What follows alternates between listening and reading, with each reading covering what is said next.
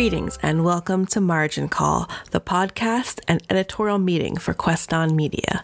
I'm your host, Iming Piansai. So today is a very different episode. We throw around the term special quite a bit, but today I'm just going to call it what it is. We're having a very different episode in honor of Election Day, which is today. We at Margin Call and Queston Media have covered the election quite a bit this year, quite a bit. And we thought it was it would be helpful and entertaining at the very least to gather some of our best of episodes and corral them together in one episode for your enjoyment. So if anything, if you just need a laugh on election day. This is the place to be because I guarantee, if anything, you'll think and you'll laugh. We can guarantee that much. Okay, okay. It's a clip show, but it's an entertaining clip show. So, for our first clip for you today, we go all the way back, all the way back to our 83rd episode, where our host, Russell Morris, our election correspondent, Travis go into that foot and mouth Biden moment where he basically said black people aren't black. Very horrible moment for Biden, but obviously super entertaining wise for us. Let's check it out. Guest today is Travis, Travis, Travis, our dear friend Travis. It's been so long since Travis has come on. Lately, it has been a while. Um, the, the past few times you've been on, you've been essentially our kind of doomsday correspondent mm-hmm. for uh, the Democratic primary. Uh, and then something happened in the news cycle which completely disrupted everything in the world. Uh, so there haven't been as many political conversations or explicitly political conversations on the show. Uh, but now that we've had a chance to catch our breath, uh, and the presumptive Democratic nominee, whomst I shall not name yet, I'll, I'll let somebody else on the show name that person. Um, it feels a little bit like campaign season. I know that this is a weird thing to say in the midst of a pandemic, but I was really, really dreading this uh, campaign year. Uh, most years are pretty bad. I mean, I, uh, I, you know, I think about the ones in modern memory. Uh, I worked as a political reporter for in 2000, 2004, 2008. It took everything out of me um, because they're nasty mm-hmm. and the news cycle is savage and vicious. And in a lot of cases, it doesn't even really matter who the nominees are. It's just the tenor that our country takes on and not being able to escape this constant onslaught of mudslinging and polarization. Um, and although we're in a very different period of darkness, uh, I, would like to say, because I'm a positive person, one positive aspect for me personally right now uh, about what's happening in the world and about uh, this pandemic is that we are not so fully immersed in a disgusting, inescapable, mudslinging uh, presidential campaign, which we would be. You know, this is right. an election year. It's 2020. Right. Um, that said, it's a little unnerving because when there's an incumbent who might not be uh, the person you think should have the job and nobody else is making any noise, that can cause its own anxiety. Um, and with no further throat clearing, as you have already heard, our guest today is Travis. Travis, welcome back to the show. Thank you for coming to have a discussion about whatever we would call this a presidential election, a presidential campaign, uh, no matter what we've decided to call it. Thank you for taking the time to come here and try and unpack it.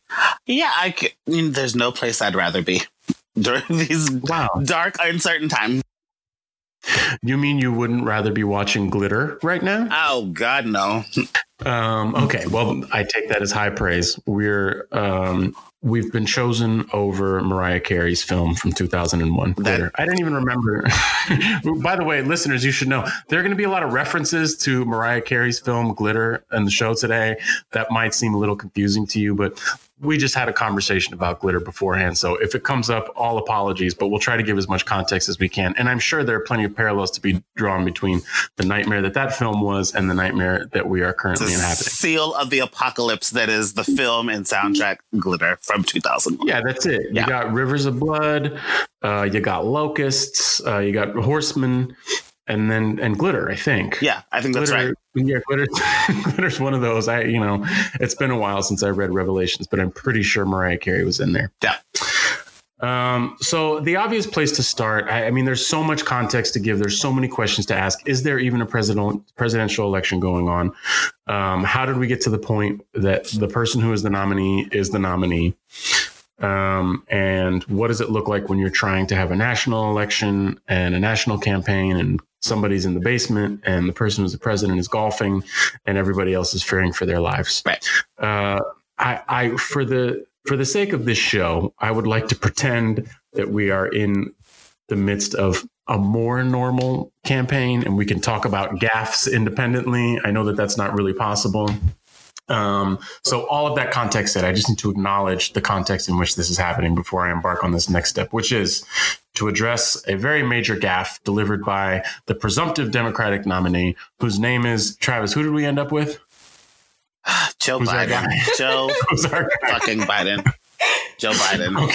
Okay. Uh, Joe yes. goddamn Biden.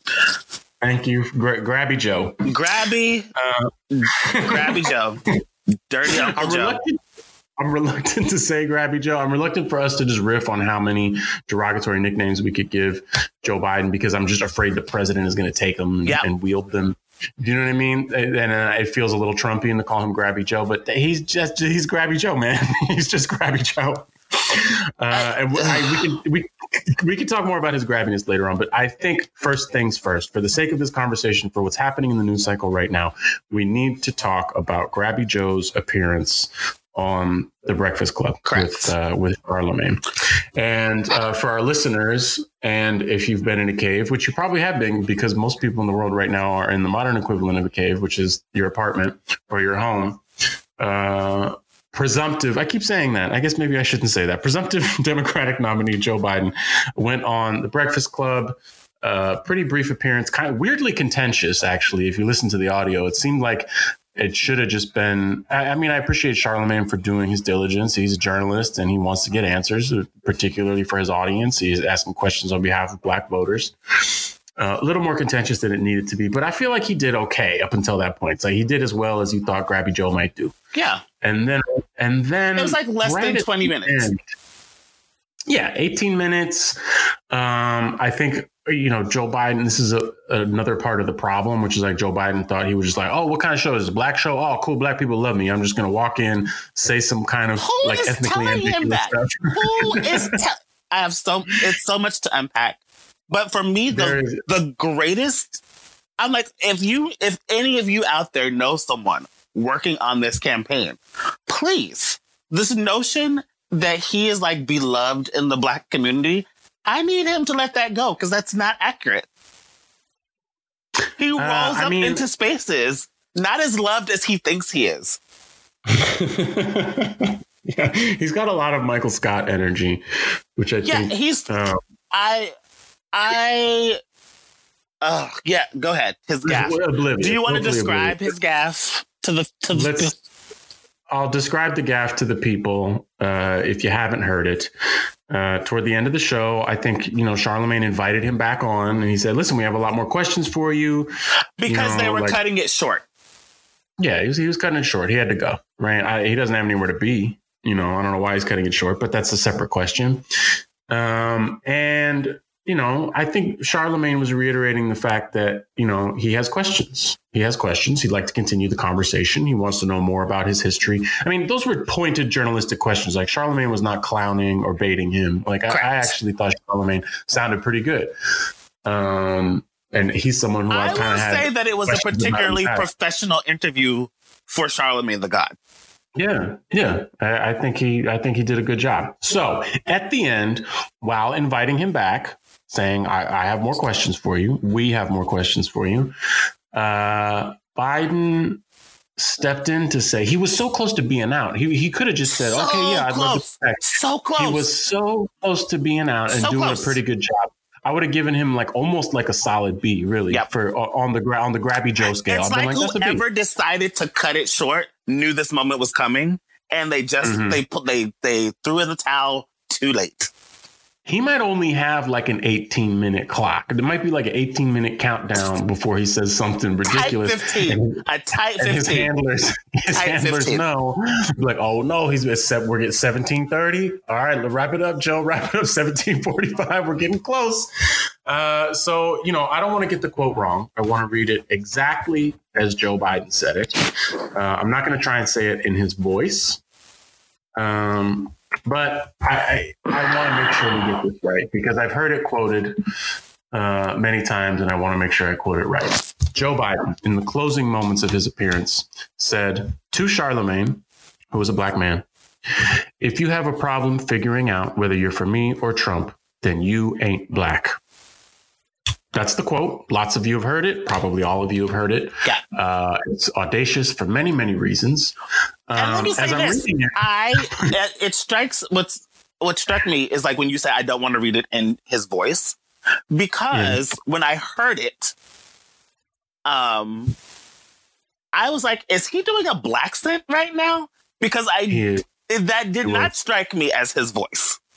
No, it wasn't his voice. That was like. Yeah, it, that he was like sucking and jiving, and I was like, "What is happening?" Because it was really like a, it was almost a Chris Rock. Like he um he ain't black. Like it was a thing. But I was like, that is not. Where did Uncle Remus come from? All of a sudden. I mean, I was gonna say the cherry on top. If you even just remove his voice from it and you just look at the quote, the cherry on top is that he didn't say you aren't black. No, you ain't black. Say, oh. you ain't black. yeah. And I Which feel is, like every black person who works in his campaign just like sighed and looked down oh, all at the same oh, time. Oh, grabby Joe, grabby cracker because Joe. Because what I also think is that there is some black person in his circle who said that in front of him, and he was like, "Ooh, yeah. I'm going to use that." And it's like, oh. no, you don't oh. take it out of. No, that is oh. a that is oh. an Among Us. That's a good guess. That is an Among is Us thing. Don't repeat that. That's a good guess. Don't go around telling other black people that, please. Hmm. I mean, it's particularly it's it's an audacious thing on so many levels. I, I just want to try and list as many levels as possible. well, I will say this: at no point during the primaries did he do media like this, right? So he wasn't like on Angela Rye. He wasn't on like like and other candidates did. He was mm-hmm. not someone who like really campaigned in this kind of black centered media. Mm-hmm. So the he fact kind of he, he did like uh, what Hillary did to Wisconsin. He he did to black people. Right. He was like, like, I, I, I got y'all. I yeah, already I got, got y'all. I don't, I don't have to convince y'all of nothing.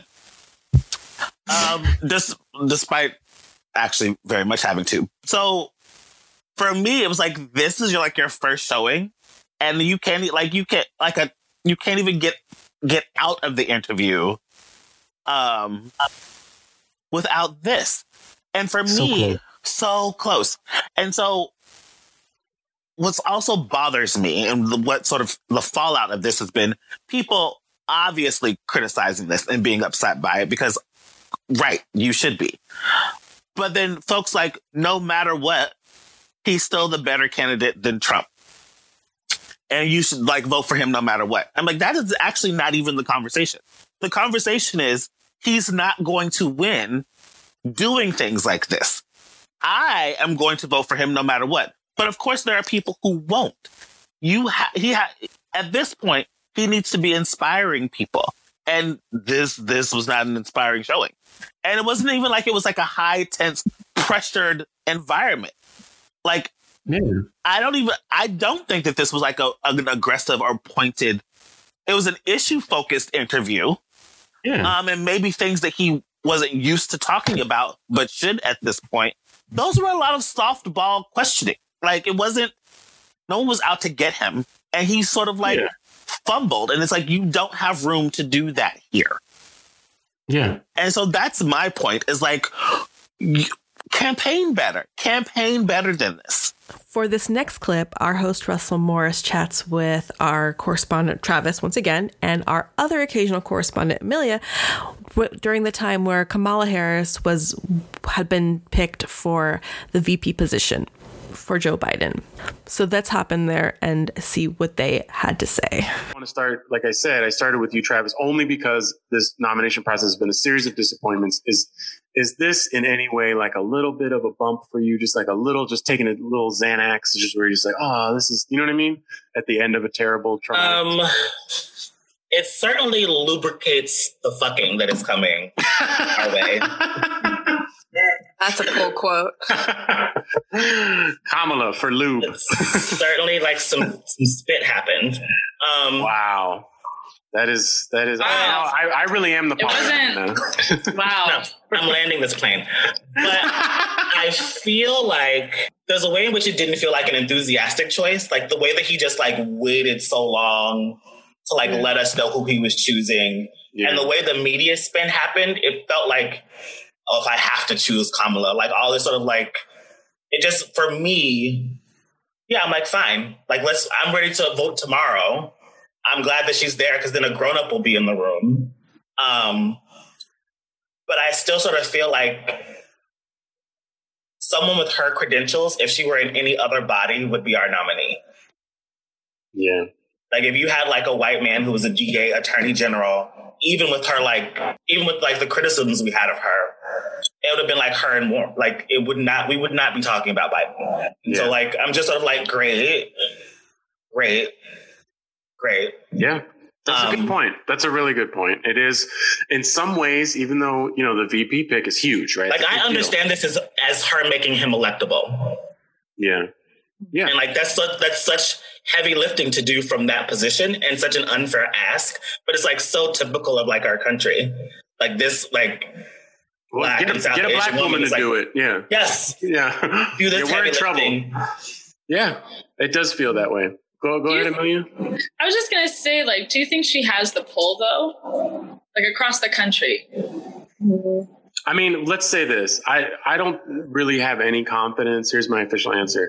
In, I'm nervous about the election in general. I mean, I'm nervous that Joe Biden's even going to get elected. Yeah, we got to take this. We got to take this one step at a time. This week oh, on Margin Call, we discussed Kamala Harris being the vice president, and you know, Halloween. Right. If you want to talk about what's going to happen on election, it's not day, that far away, Russell. Yeah, it's like five minutes. It's, it's like, so close. We're in August. I'm nervous. I'm definitely very you nervous. Know what month it is? Yeah, but think like about Trump the news cycle. Think about how quickly things changed. Do you know what I mean? Like there was no way. Like like let's say there was a day when George Floyd was alive, and then the next day he was not, and the world changed forever. We don't know how many events like that are going to happen between That's now right. and November. It's true.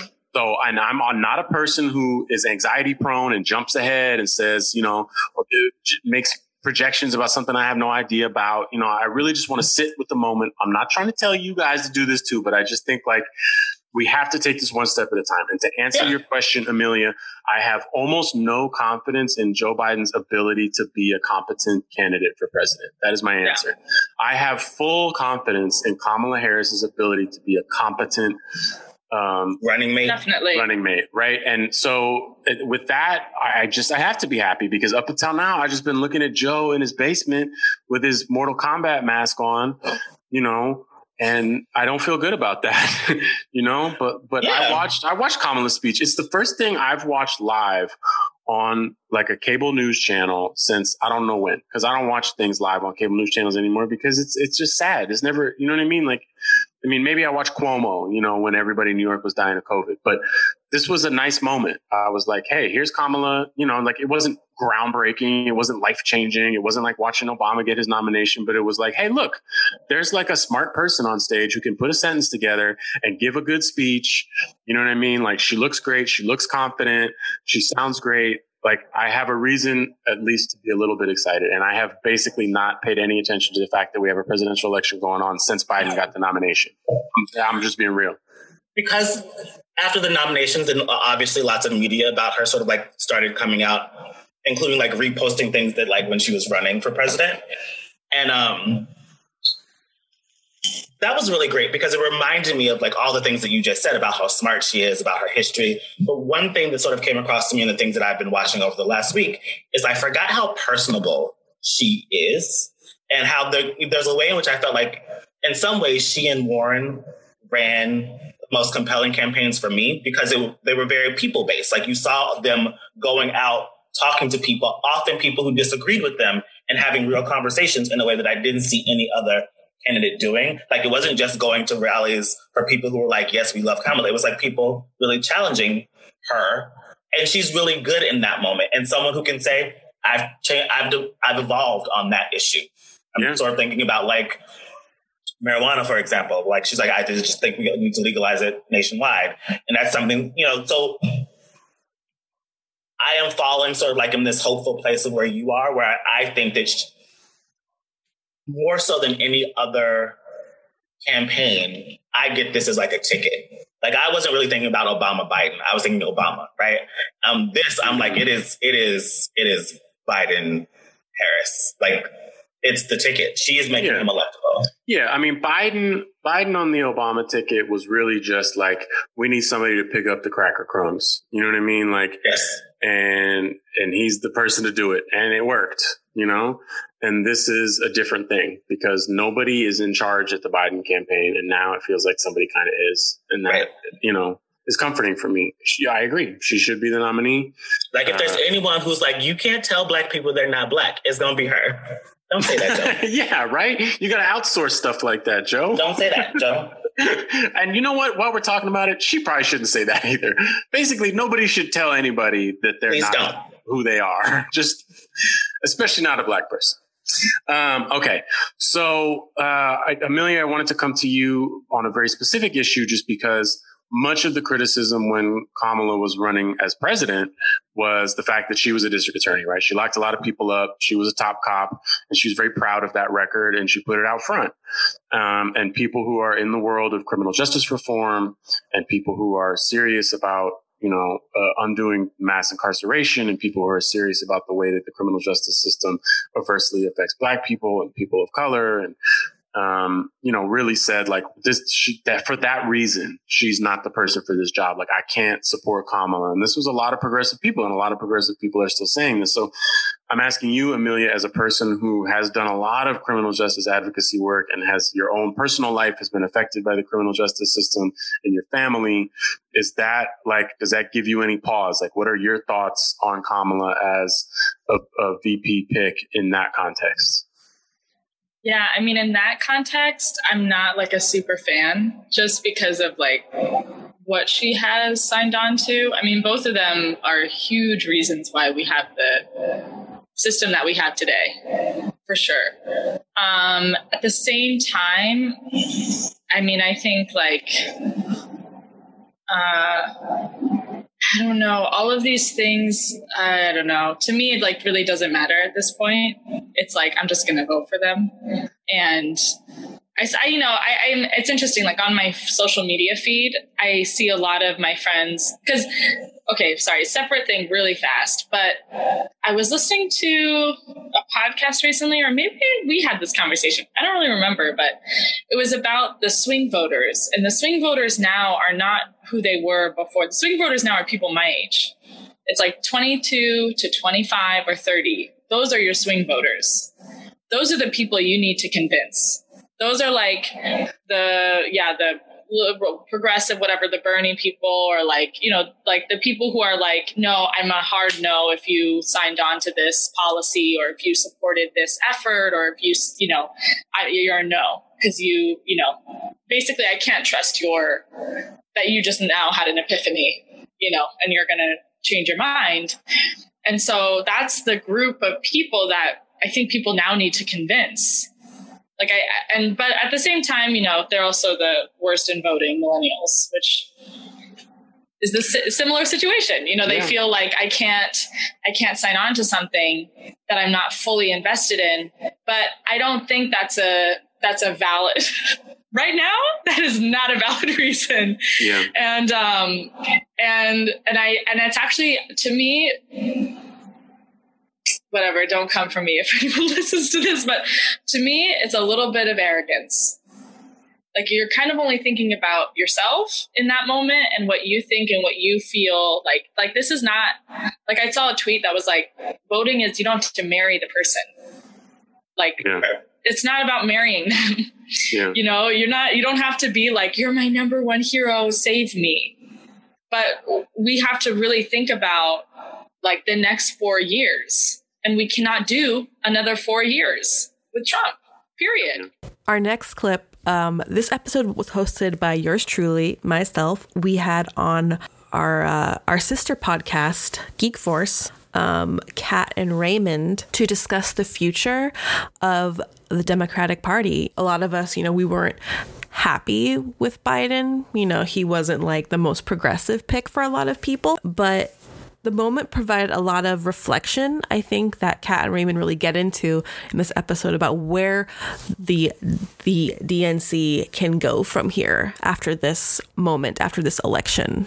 Um, but first, I want to say that I watched the first full night of the DNC, and it was kind of like watching it kind of reminded of a, a, Geek Force when you guys first started recording, like trying to work out all the issues because it was it was all live. Like they had they had um, people who were who were who were speaking live and people who were pre-recorded, and there's a lot of like stop like like start and stop. Like it's not quite ready yet. Okay, go now we're live kind of situation. So that was kind of funny. Um, interesting because it was like you know one big weird infomercial in a way not really literally infomercial but kind of on the verge of being an infomercial um but it was interesting. And for, for me, the, the most interesting thing that I saw was how many Republicans were on that were there to like promote Biden. It was so crazy. Like I was I was watching on CBS and Chris Christie was on and he was talking mad crap about what's his face. There was some Republican who was who was on and he was like, "Well, he's not trustworthy." And I was like, "Wow, this is like the burned book of mean girls." They're just like, "He's not good, he's not cool, he's a traitor." It was just this like weird look into the the the Republican party in a way. It's like y'all don't like this dude so much that you're willing willing to admit that you're kind of a traitor to your party. Finally. Um, yeah, right. Like it was, it was like this weird. It was so like they had. It was like right, like like it was like a five minute clip of like different Republicans saying why they backed Biden. It was just really refreshing and like finally, like yay, like there is some like not crappiness to the. Where were y'all during this impeachment? Republicans. Yeah, for real, right? Anyways, so I, I know Ray's got some hot takes. Kat has many hot takes. So I'm going to let you guys go from there. If you guys saw it, you guys watched clips of it. What are your thoughts? I want to hear them all. I'm sort of positive. I feel like, you know, uh, there were a lot of great speakers, especially uh, Michelle Obama really moved a lot of folks. Um, I I personally felt like uh, AOC Alexandria for some of y'all. I felt like she needed more time. She only had like sixty seconds. You know, uh, it was nice to see Bernie and Elizabeth too to kind of rally the people who were progressive. You know, and we like they knowing that they didn't want Biden, but to they had to you know be that image and be that voice to kind of be like, hey, you know, it is what it is. We just got to unite together because I think the the theme of the night was we got to beat Trump. We got to beat Trump. Like that's what I feel like the theme was. Right. Right. There was a lot of unity, and we have to fight this together. You know, um, I understand. Usually in these conventions, you don't talk about your plans, especially plans that involve like what are we going to do in this situation right now? Like we're stuck in a pandemic. I understand that. So to be like a beacon of hope, you know, it kind of reminded me of Joe taking a page out of Obama's uh, book when he was running back in 2008 with the whole, you know, yes I can thing. It, it felt very yeah. it felt very similar in a mm, way. Right. And so I, I, I enjoyed that positivity, you right. know, and that's where I'm going to stop there. Did Did you guys feel like there was do you think that this the whole DNC structure was like, you know, we're just fighting to like overturn Trump. Like we don't want him back. So but we're not going to tell you what we actually want to do when we get to the White House. Like yes. did you guys have any kind of that sense? I that's definitely did. That's the vibe I was feeling. And that's my uh issue is Ray disagrees.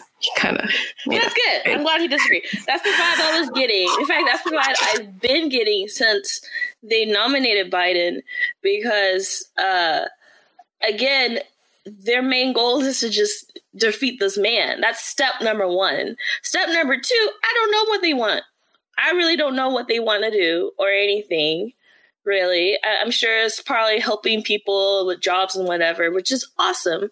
But I, I don't know. Uh, and and I'm like, is that a good thing, a bad thing? It's just to make us feel calm first without mm-hmm. knowing the information. Right. That's that's what I'm feeling.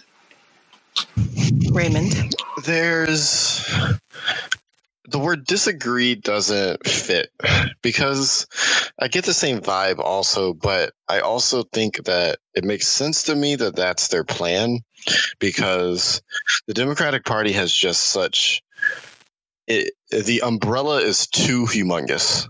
Um, it honestly needs to split up into two parties. It needs to split up mm. into this hmm. weird, like mm. semi-conservative, semi-middle. We're trying to like we want to do good for people, but like, but like still kind of against some of the same progressive things that like like I feel like the Democratic Party is just too big. And that's what happened in 2016. Right. Is no right. one could get on board for the same person, we were kind of all over the place. While the Republican Party was completely on board to one person, um, and like, and they still are. They, sort of. Uh, yeah, it was what it kind of feels like. But it, it, it yeah, because uh, who can trust polls at this point because they were wrong in 2016 and who can trust anything because Russia and China have been proven to be doing the same thing that Russia was doing in 2016 so like there's there's a sense of unease I think that they probably the leadership of the DNC probably have to just let's focus on this one thing that we know we can focus on, which is getting this guy out of the White House, and then everything else can come after that. And there's a part of me that that's why I like disagree. I, that's the vibe I get, but I'm kind of okay with that because that is that should be primary goal num- numero uno is that for anyone that is tired of our current president. That's like it doesn't matter if we agree on the Green New Deal. We both agree on this guy shouldn't be in charge of the country. It doesn't matter if we agree on unemployment what unemployment benefits should look like. We need to get this guy out of the White House. Like, and so it's uh, I get why they're doing it, but it also is a struggle because it, like you said, AOC should have got more time. Um, they there's other there's a lot of people on that progressive side that really didn't get any play at all. Um, like she's the only I want to say she's like the only one besides Bernie and Warren that like got some screen time um, out of that out of those groups, and so and especially if they're yeah, so there's there is there is that. Um, and I, I'm glad that they at least kind of had that message. I appreciated some of the talks that I heard from people, um, like Obama's, like the Obamas, like honestly, like Biden. Biden's speech was pretty good too. Um, I didn't hear much of Harris's speech. Um, but I'm sure she did fine. People seem to like that night also. Um, I didn't pay attention to what Clinton said either Clinton said, honestly. But but like but that's but that goes into my bigger problem of like I'm tired of the Democratic Party. Um, just and and so there is um there there's there's a lot going on right now that is just this year has been a complicated mess of things and i think uh, the fact that um, we really can't get anywhere uh, politically right now just kind of feels like that is the definition of the problem. And so I hope we at least we at least see some some progress. I like that they had the Republicans coming on there.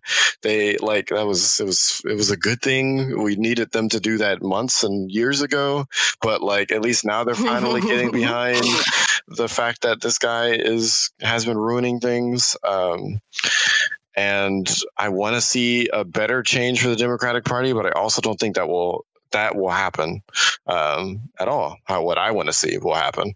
Um, uh, so, um, what?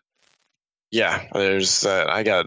I got thoughts for days on that part, but the the the grand scheme of things for this Democratic National Convention was yes, great. Uh, everybody's behind this idea of getting Trump out of the White House, and um, if that's if that's what's going to happen great. Um, i guess at that point i we can focus on the rest of the things. What are you actually going to do? I at least appreciate biden has been talking a lot with bernie. Bernie keeps saying him and uh, the two of them have ha- been having a lot of conversation about the things that uh, bernie was pushing for. Um, and as much as Kamala Harris has gotten on my nerves in a couple of ways since everybody started campaigning, um, she still at least was one that I was really excited for at first for basic for very very basic reasons. And then as time went on she started saying things or just kind of acting in a certain way that like i was like what are i don't understand where you're going. I don't know how this is going to get you the presidency like you want you mean during you. during this part of the campaign or when she was running for president? Um, in our incredibly stupidly long two year run for president process yes. Um, oh yeah. um, mm. and so over that time. Same thing with like Buttigieg. I, I really liked him like immediately out the gate, but then over yeah. the course of a year and a half, of course, you're going to start seeing things that you don't like about a person, right. and like just pro, like there's there's there's very few pros and a lot of cons to that, but um, there is. Um, I at least think that she is one she is she is one that has proven that she will listen to people and that's that is a that is already a bigger change than what we have currently in the White House. Um, so, and Biden is the same way. He at least has proven he will listen to people. It, uh, what we will get out of his presidency is going to be a big throw in the air. I don't know what that's going to look like, but I at least know he's going to sit down and listen to what the people want, and at least try and try and be fair to everyone, which is what the Democrat, but like, and that's the problem with the Democratic Party is they're trying to be fair to like five different giant groups of people that all have different agendas, um, all of which will probably be positive things, but like what what you do we just it just becomes option paralysis while the republican party is all behind one thing that they that is not positive most of the time. And and so you have half of these huge legislative bodies being against any sort of progress while the other half is still fighting on what kind of progress they want to fight for. Like it is just a mess.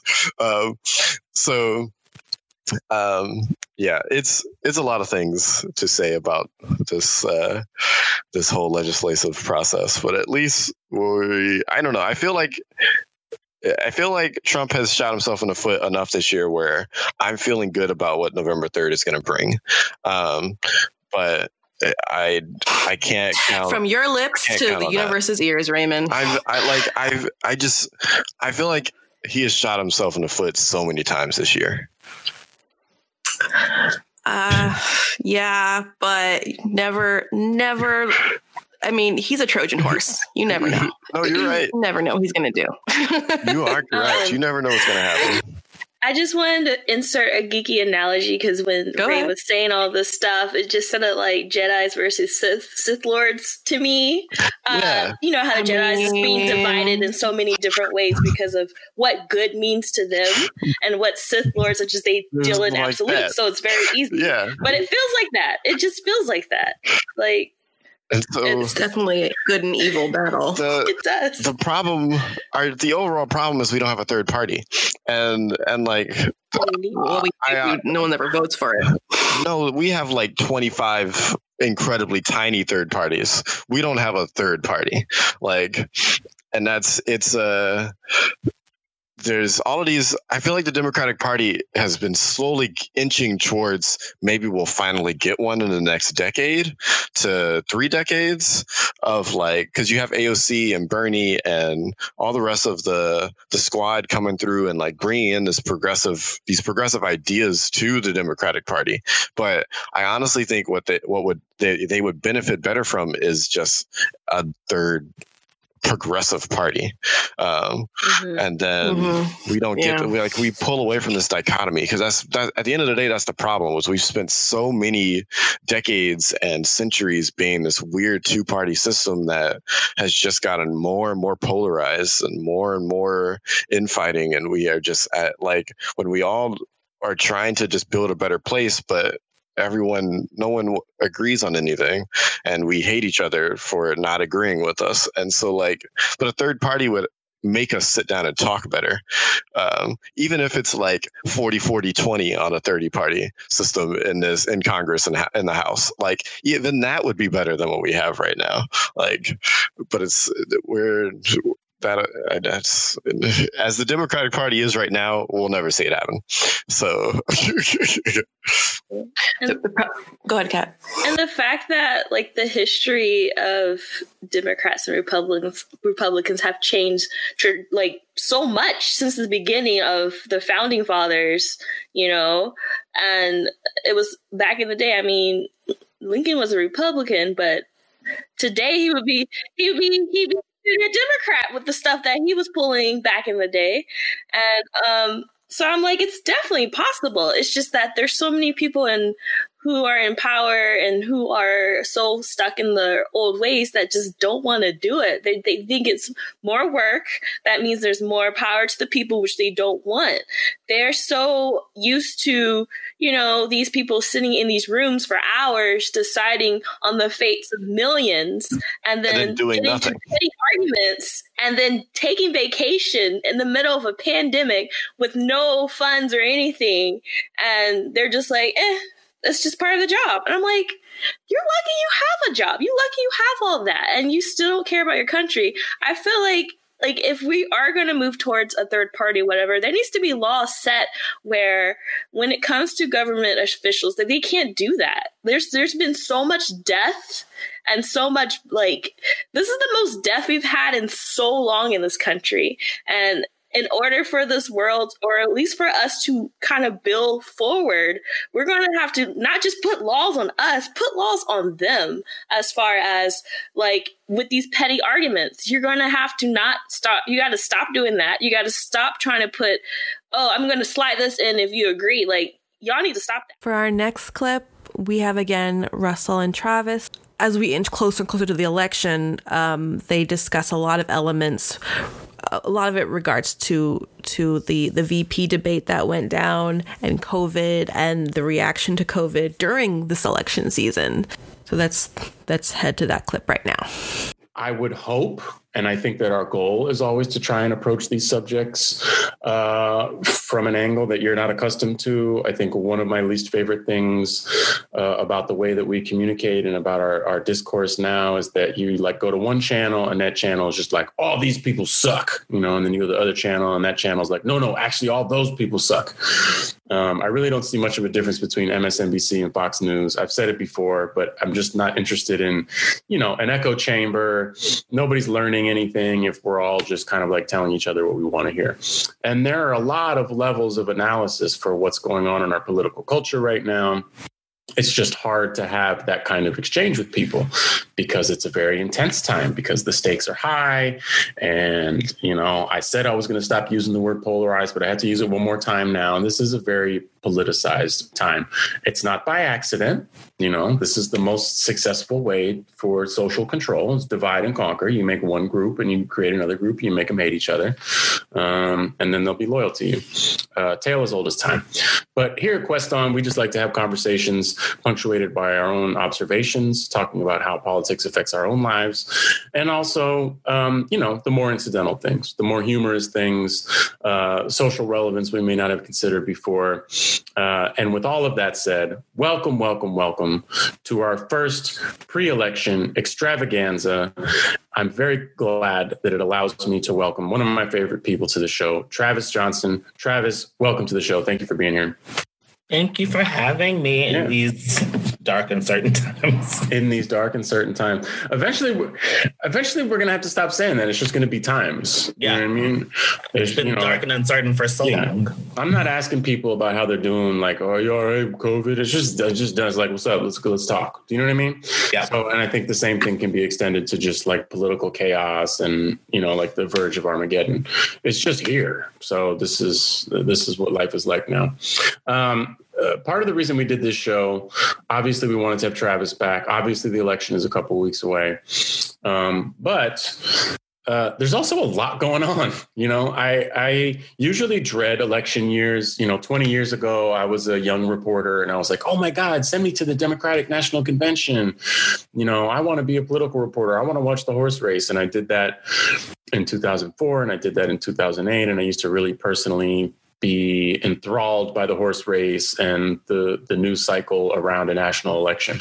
Uh, and then around 2012 2016 I, it just it started to be unpleasant for me. And just for the sake of mental health i just you know i'm an informed person but i did not immerse myself in uh, our, our national political process. But you don't have to immerse yourself because it's inescapable. This year obviously is different, right? Because the pitch of intensity has been turned up so much more, right? Like people hate slash love candidates more than they ever have before. People hate slash love each other more than they ever have before. But it's also obviously taking place in the midst of uh, a global pandemic where there the stakes are raised, right? Like usually when you're voting for president, it's kind of like, who cares? What does the president even do? You know what right. I mean? If you really, really think about it, the federal government doesn't do that much. Um, and it's kind of just a culture war. You know, there is important stuff happening on the federal level. But this year we learned, wait a minute, the federal government is the people that is supposed to be in charge when something something terrible happens. And when they don't do that, that something terrible is way worse than it would have been otherwise. Right. And I would like it if that were the tenor of our political conversations now. Like, hey, who do you want at the helm? This is why we have a federal government if you get attacked by another, you know, by a hostile force, you know, you want to make sure your federal government is together enough to launch a defense. If, even if you're a libertarian, you know, you want to make sure the federal government could handle the pandemic. Um, unfortunately, that's not the conversation we're having. The conversation we're having is that a fly landed on Hunter uh, Hunter Pence. I always call him Hunter Pence, my favorite baseball player. A fly landed on uh, Mike Pence's head. Uh, during the debate. That's fine. You know, it's cute and it's funny, but we are living in the, the age of memes and there's too much information to process. And if we really talked about what was happening right now, we just curl up into a ball in the shower and die. I also, I mean, I don't want to jump ahead, but I also think there's a way in which the debates themselves I'm talking about both the presidential debate and the vice presidential debate, even though I feel like more so than ever, it was clear. Even if you're not like a politically savvy person, I think it was just clear how much theater it was yeah. and how little information could be gleaned from it. That like it didn't really leave an opportunity to just to have the conversation. Like I consider myself a fairly informed person. I don't know that I watched either, certainly not the presidential debate, but I certainly even the vice presidential debate, which I think was more policy driven, I didn't come away from that feeling informed or feeling like there was like something policy driven to discuss. It just seemed to me, you know, I'm obviously a Kamala fan. Um, but you know, there were moments where like she's like, I'm not answering that question, right? Um, yeah. Or like there were moments where like even like in the debate where it was just so clear that they each just came to say what they wanted to say. Um, and weren't really addressing questions, and even sort of like Pence's d- decision to like completely take what she said out of context. It was like it's not even factual or real, or like what would I come away from that talking to people about other than this odd fly on his head and his pink eye yeah. or like talking over each other or talking over the moderator. It's just sort of like that the the theater and those personalities. I feel like i came away talking talking about how i cannot believe this is american politics yeah. Well, it's a reminder, you know, I, I don't want to linger too much on uh, the presidential debate, you know, with uh, Trump and Biden because it was just so chaotic and negative that I kind of prefer not to stay in that place too much. But it did remind me, and this is true for both debates, and to your point, um, of what a debate actually is. You know, like think about in school speech and debate, right? They'll, they'll say, like, oh, okay, um, you know, we're going to talk about uh, uh, abortion, you know, and then somebody yeah. chooses a side and says like, well, here's why, you know, abortion should be illegal, you know, and here's why abortion should be legal. And then one side gets up there and says like, well, human life depend uh, starts at the moment of conception and, you know, therefore abortion is immoral. And they, they spend their 20 minutes and they say, you know, this philosopher said this and, you know, and then another guy gets up and says like, you know, human life doesn't begin at the moment of conception. And this is a question about a woman's body and a person's body and the government has no, but you know, right. And you hear those two points and then, you know, whoever made the case more strongly, quote unquote, wins the debate. And it's, it's that that has that's gone. That is yeah. long gone, and yeah. that's been that's been gone. I don't know why we're calling these debates anymore. They're really yeah. just an opportunity. You don't even you points. don't even you don't even have them really responding to the same question. No, never. You don't um like not even asked. You don't even have them necessarily even asked the same question, Mm-mm. which I sort of understand. Um, but like just sort of talking about like how we learned debate. Um, you know, and I was someone who like was very much in debate. And like so for me watching it and also like as a lawyer who litigates, it's sort of like inconceivable to me like you would interrupt someone while they are addressing the person who asked them. Like it's inconceivable yeah. to me. Yeah. Like you would do that, or that you would be asked a specific question and just completely choose not to answer it and to yeah. like waste all your time like answering another point and to have that sort of be accepted. Like you would give that long answer, and the person who asked you a question wouldn't say, You did not answer my question. Mm-hmm. Mm-hmm. And like you've wasted time, right? Like there's no either as someone like who grew up in debate both in in high school and in college, and then also as like I said, a lawyer who is like in court who, you know, it just it just wasn't a debate to me. It was just sort of like either of them. It was just sort of this theater um, yeah. that I don't know was useful other than to sort of like make clear, I guess, maybe what the stakes are in this election. Yeah, it incidentally made clear what the stakes are. I mean, I there's there's a lot of talk about oh, you know, what happened to the civility and decorum in politics, right? And usually, I'm a bit of an anarchist, so I'm like, I you know, let's get rid of civility and decorum, right? Initially, that was my instinct. Uh, maybe sometimes you do need to make noise, and maybe sometimes you do need to go off topic, and maybe there are things we need to talk about that need to be yelled or whatever. Um, but watching these debates reminded me of what a disservice it is for people who are like voters, citizens yeah. who, you know, I don't believe that there is an undecided undecided voter in this country. I can't imagine who that person would be. Um, but you know, ostensibly in an election, there are people who are trying to make a decision now, and the purpose of those debates is to make a decision. And those people would say, "Well, abortion is an important issue to me. I, you know, I want to hear what this person says about it. I want to hear what that person says about it." For for example, I'm just saying abortion. You know, there there has not been any of that data going all the way back to the even the primaries. I mean, we complained about the primaries, but at least people were up there like saying, "Hey, here's what I think the tax code should be." You know what right. I mean? And then someone else trying to say, distinguish themselves. Yeah. But now, and actually, and I think, and I think pretty authentically too, right? Like I think, yeah, yeah, um, at least in the primaries, because I don't feel like people were trying to say this is what you're about when they knew that that's not what that person was about, right? Like the mm-hmm. idea that like whatever. I don't know. It just sort of like seemed like an intention, an intentional miscast of each other's sides to like alarm yeah. folks. And I'm like, there's enough to alarm folks just based on the truth. You don't actually have to be up here lying. Yeah.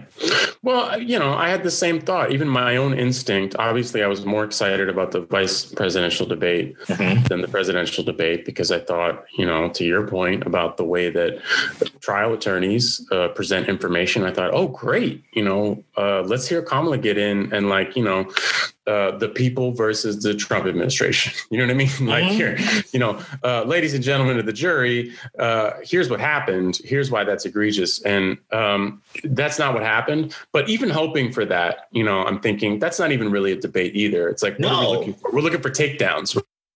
Right. We're right. like, ooh, you know, everybody wants the soundbite. And I've heard people you know, in the political sphere say the way that we consume information now, particularly with social media. Everybody's trying to get that one line that is going to be memed and clipped and repeated and shared, right? And in some ways, for Kamala, you know, I'm speaking, Mr. Vice President, I'm speaking, was like her, you know, and that's fine. I'm really glad that she's whatever, like a strong and assertive enough person to say, like, knock it off. And she's also disciplined enough not to say, shut up, man, you know? But that doesn't teach me anything. You know what I mean? Like, I, I, don't know anything more about how she would be as a vice president or how Biden right. would be as a president, except to know that they really like fracking and they don't give a shit about climate change. That's the only right. thing I learned. The only thing I learned about Kamala Harris was that she's totally on board with not giving a shit about the planet as long as they win Pennsylvania. And if anything, that diminished my enthusiasm uh, for Kamala and told me, Kamala, you don't give a shit about anybody who's not in Pennsylvania right now because you're like, what else are you going to do? Oh, well, you're going to vote for Trump because I'm fracking? No, which really, to me, telegraphs the attitude of the Democratic Party in general, which is like, yeah, we're going to do whatever we Well, want. I mean, I think it's the reason why we voted why the choice is Biden and not Kamala, right? Like, I think Mhm. what also happens is they didn't do a. I mean, P- Pence couldn't really do a great job of this because, I mean, for the obvious reason, but like, her platform wasn't Biden's platform. His platform is what's going to run the day, right? And so, Mhm. just sort of like it's ingenious to sort of have have to have her defend a platform that wasn't necessarily the one that she would have ran on if she were president. Mhm. Um, so there's that piece, but I, I feel like we expect that because that I mean certainly Biden and and Obama had that. Pence, I feel like it's interesting to have him, you know, this essentially in evangelical um, vice president who is like Trump's vice president is Yeah, it, it, Fascinating, it, it but- hurts the brain.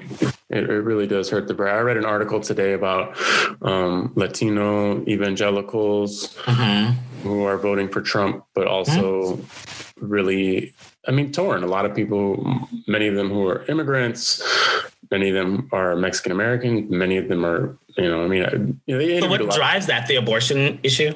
it's not abortion it's like it's just it's god you know what i mean like to them he says enough things about god and he's going to put someone on the supreme court that you know to your point um even just hold like that's why he takes a picture with a bible in front of the church. You know what i mean? Like even though the rest of us are like that is so idiotic it makes no sense in the midst of this protest. What is it who, who is he sending this message to? He's sending a message to, to those people who are single issue voters who are just like i love god.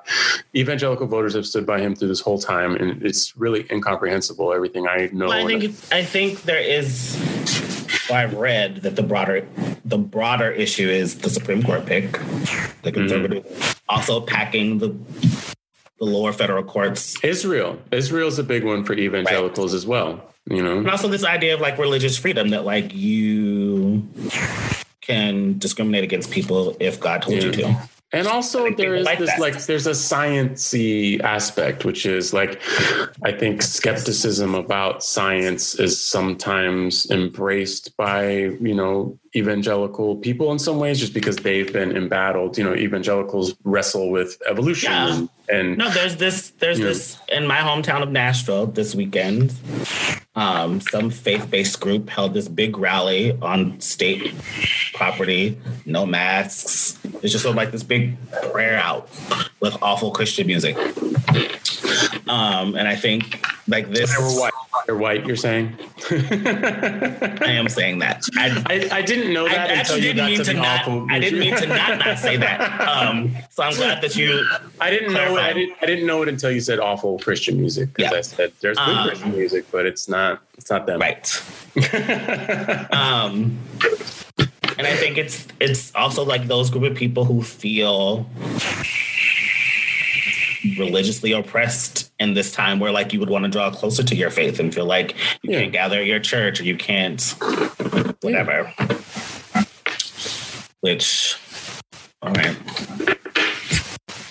that tension between like science saying keep your ass home and your faith telling you to gather and believe that god will protect you Yeah. you have faith I mean, this is kind of a tale as old as time. George W. Bush was doing a lot of this evangelical telegraphing. You know, there, there are a lot of Christian people in this country, and and it's a, a group that is easy for politicians to wrangle, right? Like that's why we have culture wars, right? Like, what's the most important thing to you? God. You know, how can I twist that around so that you support my agenda? You know what I mean? also It's- like making you feel like your values are under attack yeah, if you don't like you need us to protect you Yeah. from the godless sodomites coming to perform Yeah, well, that's abortions what that's what family values was all about. You know, years and years ago, when you know what was it? Dan Quayle was attacking Murphy Brown because Murphy she Brown for being a to be single mom. single mom. You know, like just first of all, fictional character. You Yeah. know, let's get that out. Of the, glorifying single motherhood. yeah. Like yeah, that's exactly what's Um, happening. but yeah, ta tale as old as time. Prime time really- CBS in 1985. Yeah. I think that's what's most interesting to me is that we're, you know, it's like, oh, this is unprecedented. What's happening is unprecedented. And in some ways, like, yeah, that's true because of who the president is. But if you really look at these tactics of division, this is what what politicians have always done in this right. country, right? I mean, whether it's about race, that's why we had Jim Crow laws. Like, oh, how are we going to keep really, really poor white people on our side? We got to keep right. we got to keep poor white people from teaming up with poor black people. Otherwise, they're going to figure out they got something in common and overthrow the ruling class. You know, so let's invent racism, basically. Right. you know, so that at least at least dirt poor white people can be better than somebody. You know, and that many of the fractured structures that we have that we kind of blame, you know, un, uneducated people for is just like a system of oppression that's been put down on them so that they can be used to do the bidding of the ruling class. It's dark, man. It's dark. We got dark today. it's getting darker. and for our very last clip, we have a crossover, really. We have the squad from Geek Force, our sister podcast, and Russell discuss, you know, the final, the final, the final last two weeks before the election and what people are feeling. Like, are we feeling anxiety? Are we happy? Are we feeling determined? Like, what's going on? What's going on? And and and I think um, Geek Force and Margin Call really broke down all that in a very beautiful way. Let's cue this up. Voter suppression obviously has been a problem, you know, since America has existed. Sort of American tradition, right there. Yeah, right. I mean, we've we've been at this for a long time, right? Voter suppression is not new, but it does feel a lot more out in the open than it used to. In, in a lot of ways, I think in the way that you know, when people talk about Donald Trump, like, oh my God, he's such a racist. And people are like, well, you know, like this is a racist country, so we've always been racist. It's just he's just different because he just comes out and says it do you know what I mean? so in some ways, and a lot of people have said this too, we're like, oh, like I prefer when the snake is out of the grass. Like I want to see it. You know what I mean? Like I, I want to know where you stand. Like and in some ways, this like good versus evil kind of like apocalyptic vibe that's looming over this election feels a little bit more like let's let it all out. Let's just right. let it all out. Like you're suppressing votes people are pushing back against it. You know, like the idea that a polling place would look like people waiting for a concert is like actually kind of exciting to me. Do you know what I mean? Like even if the cause of it is like, oh, they're trying to suppress people's votes and we're in the midst of a pandemic and all these like really sad reasons, the fact that people like the reason lines at a concert are so long is because people love that artist. Like they want to see that show. You know what I mean? Like the reason people are sticking around in the line is like even though the system is doing everything they can to suppress voters, people are still like, no, I'm not leaving because this is this thing is that important to me.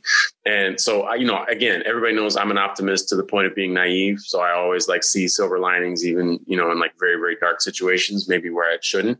But that's my takeaway. Is just like, yeah, people are waiting for three hours. Yeah, there's a line around the block. Like when I was a kid, you only ever saw people like waiting in a line around the block when like a new Jordan came out. You know what I mean? It, like it still happens. I mean, it still happens, and there's nothing wrong with waiting in line for a right. new sneaker. But like, you should also wait in line to vote. And it looks like both of those things are happening now, true. and like that's like very comforting to me. This is um, very true.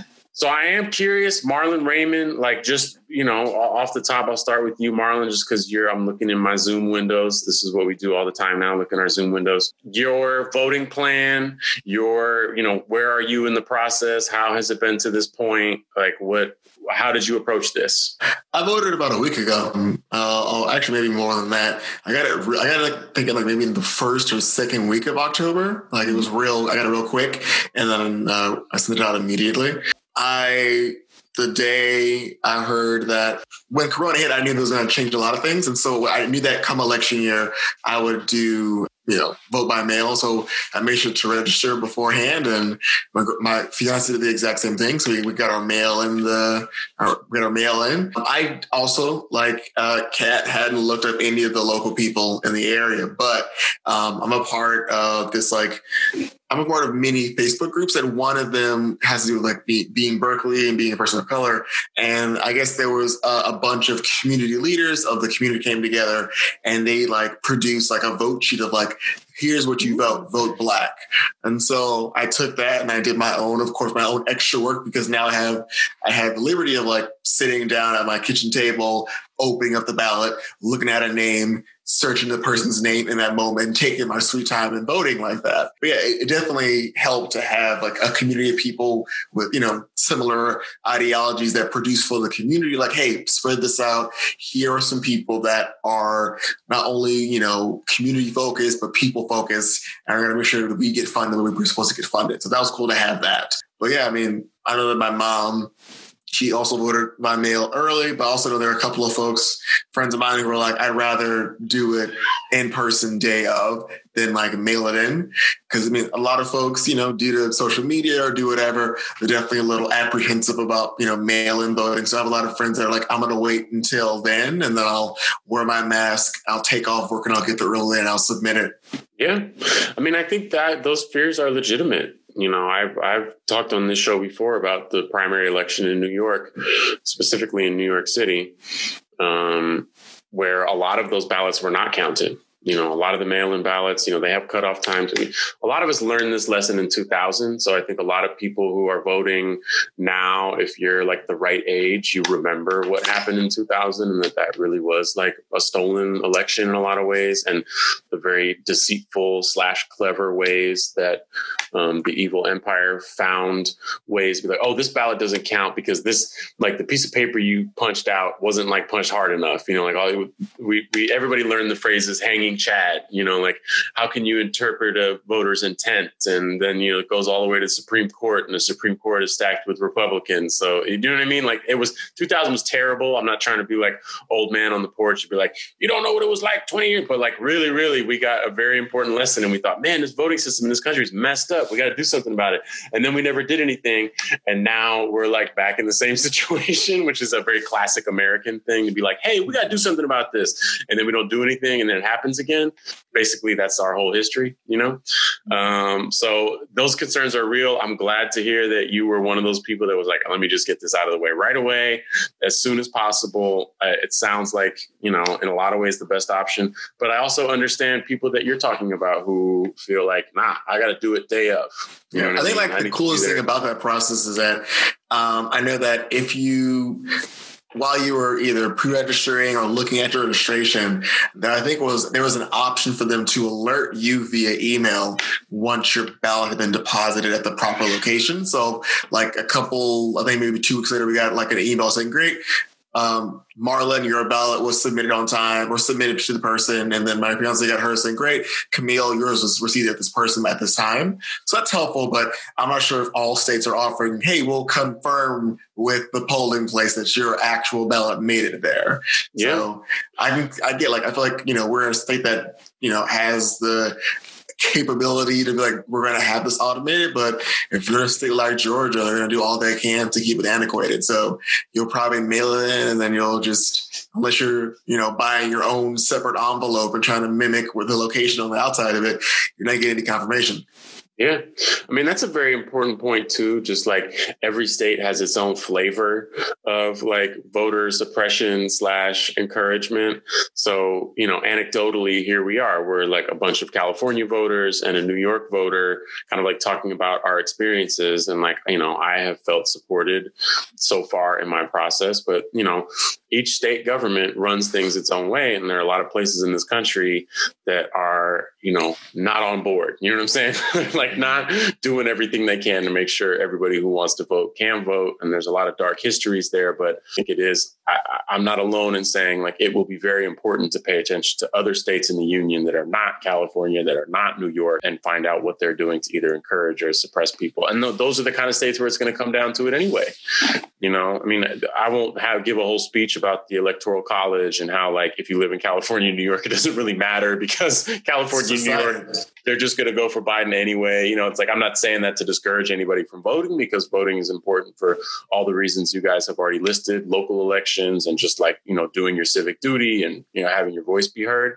Um, but there is that like last hang up where it's like there are about like six states in this national election that are that are going to decide it. Probably just Pennsylvania and Florida. You know what I mean? if you really Michigan will be really big too. Yeah, Michigan. Yeah, Michigan. I feel like yeah. Michigan might be learning its lesson though, but we'll see. You know, you never yeah. know. Who knows, man? Every time I say I think somebody learned their lesson, then they kind of turn around and prove me wrong. so true. yeah. Uh, so uh, yeah, Raymond, same question. Really, I'm just curious what the process was or is going to be like for you and your thoughts approaching this. What your voting plan is. It's very privileged to live in California when it comes to voting, um, but the um, I dropped off my ballot today um, at the thing. I like to uh, I like to do it. I think this is the second time I've dropped it off. I think the the last Clinton Trump election, I just dropped it off at the ballot box on the day of because I like to I like to hand it in and like so I I feel more comfortable knowing it got there because I I put it in a little box at the voting place.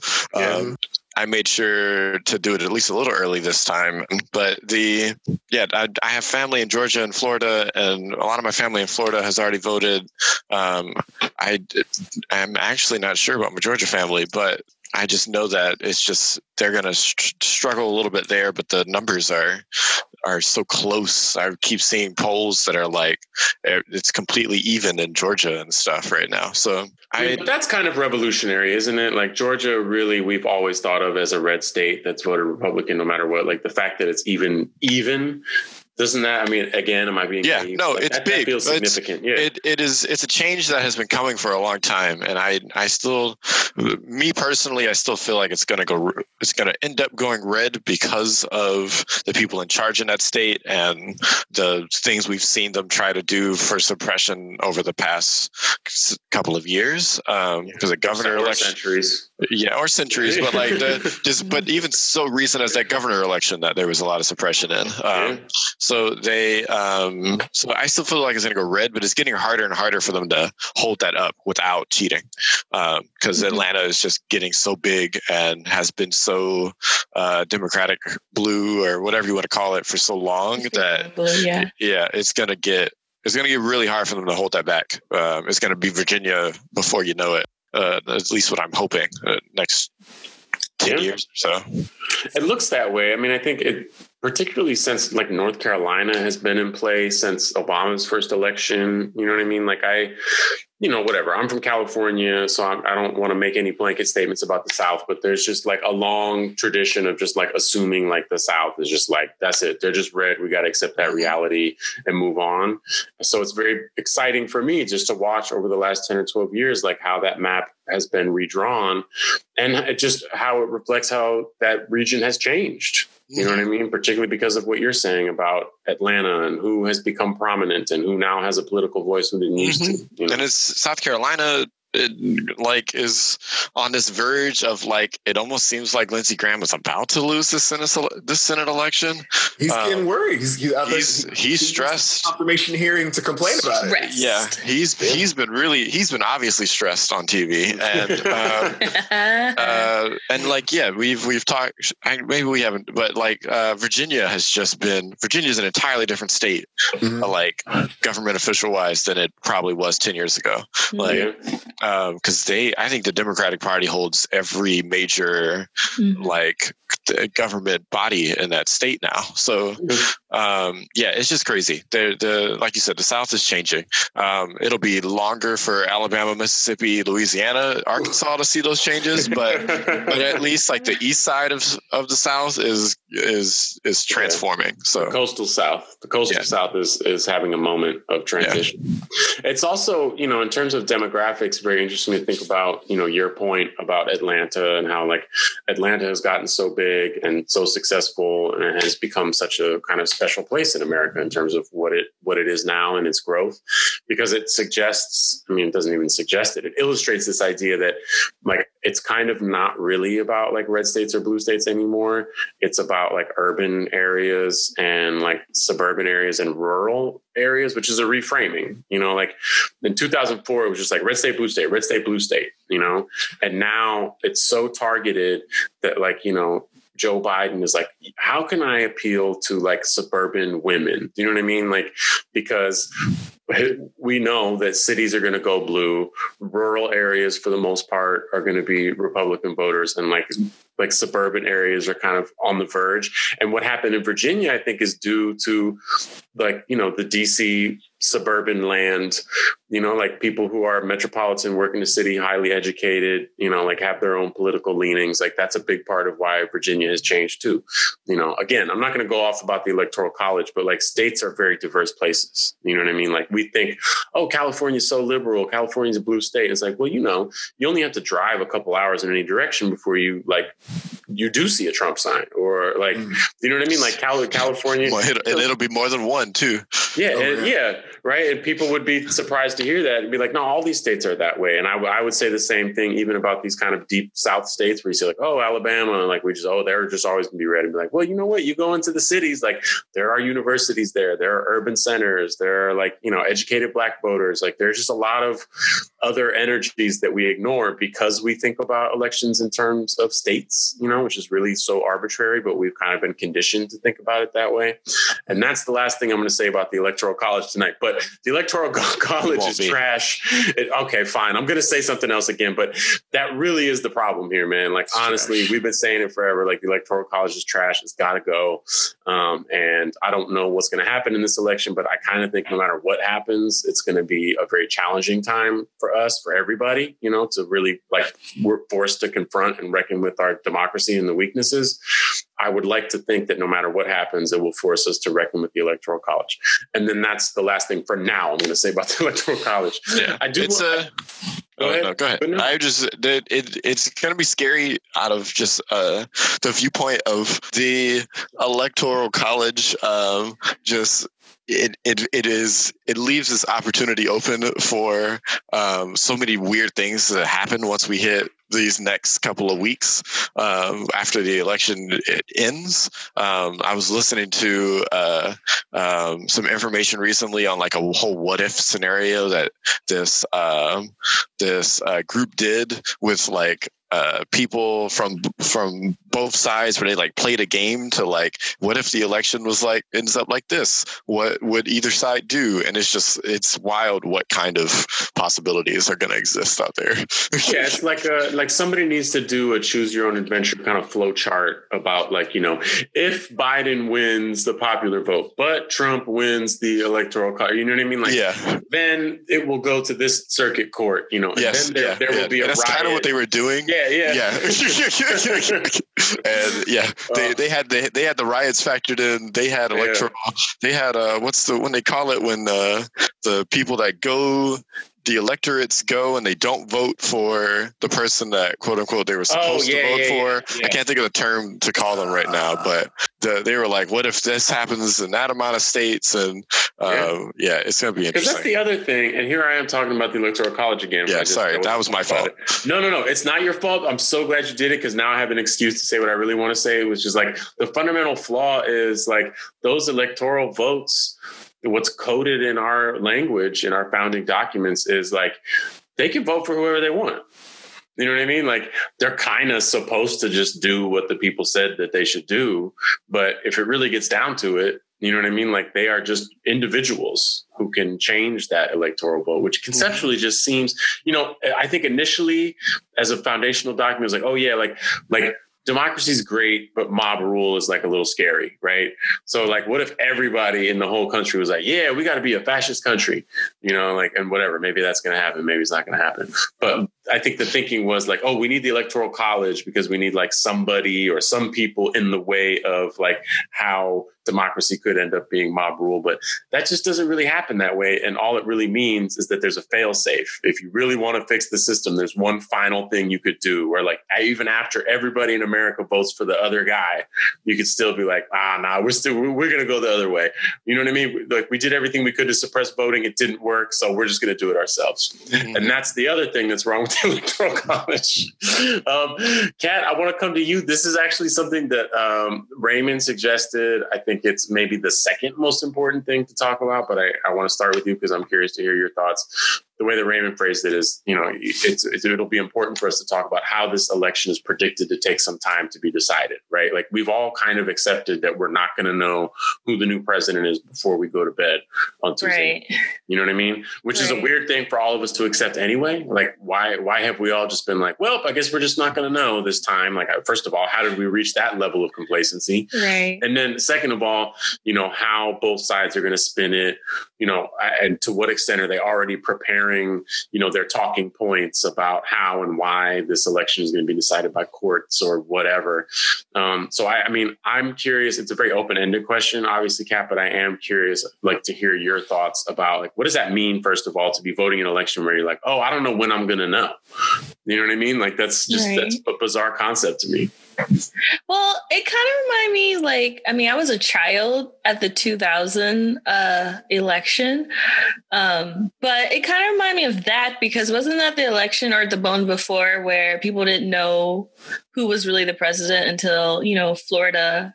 Yeah, that was 2000. That, that, was 2000. That was 2000. yeah. And so no one knew, but they said it was Bush. You know. Yeah, they called it for Bush. Well, you know, Gore even gave a concession speech that, that right you know, like, and the people said that was his biggest mistake.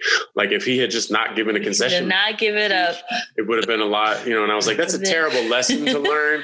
But you know, it was also like the, it was the network's fault also that year because they just start. It's like a horse race. Jumped the gun. They yeah, they definitely stage, jumped the gun. Stage. like, oh, Florida's going for Trump. You know, I mean Trump, the last guy. like Florida's going. Florida's Florida's going for Bush, and then everybody was like, damn it, and they turned off their TVs because they just trusted CNN to be like, well, right. CNN said it, it must be true. It was a simple time. It was a simple it, time. It, it was a simple time.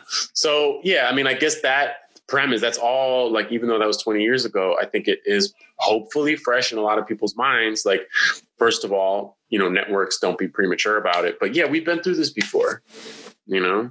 Do you have like what do you think happens next right? Like everybody goes to vote everything's great. And then what do you think is going to happen tuesday night before you go to bed? So like, this is this scares me because you know four years ago i we didn't take Trump seriously.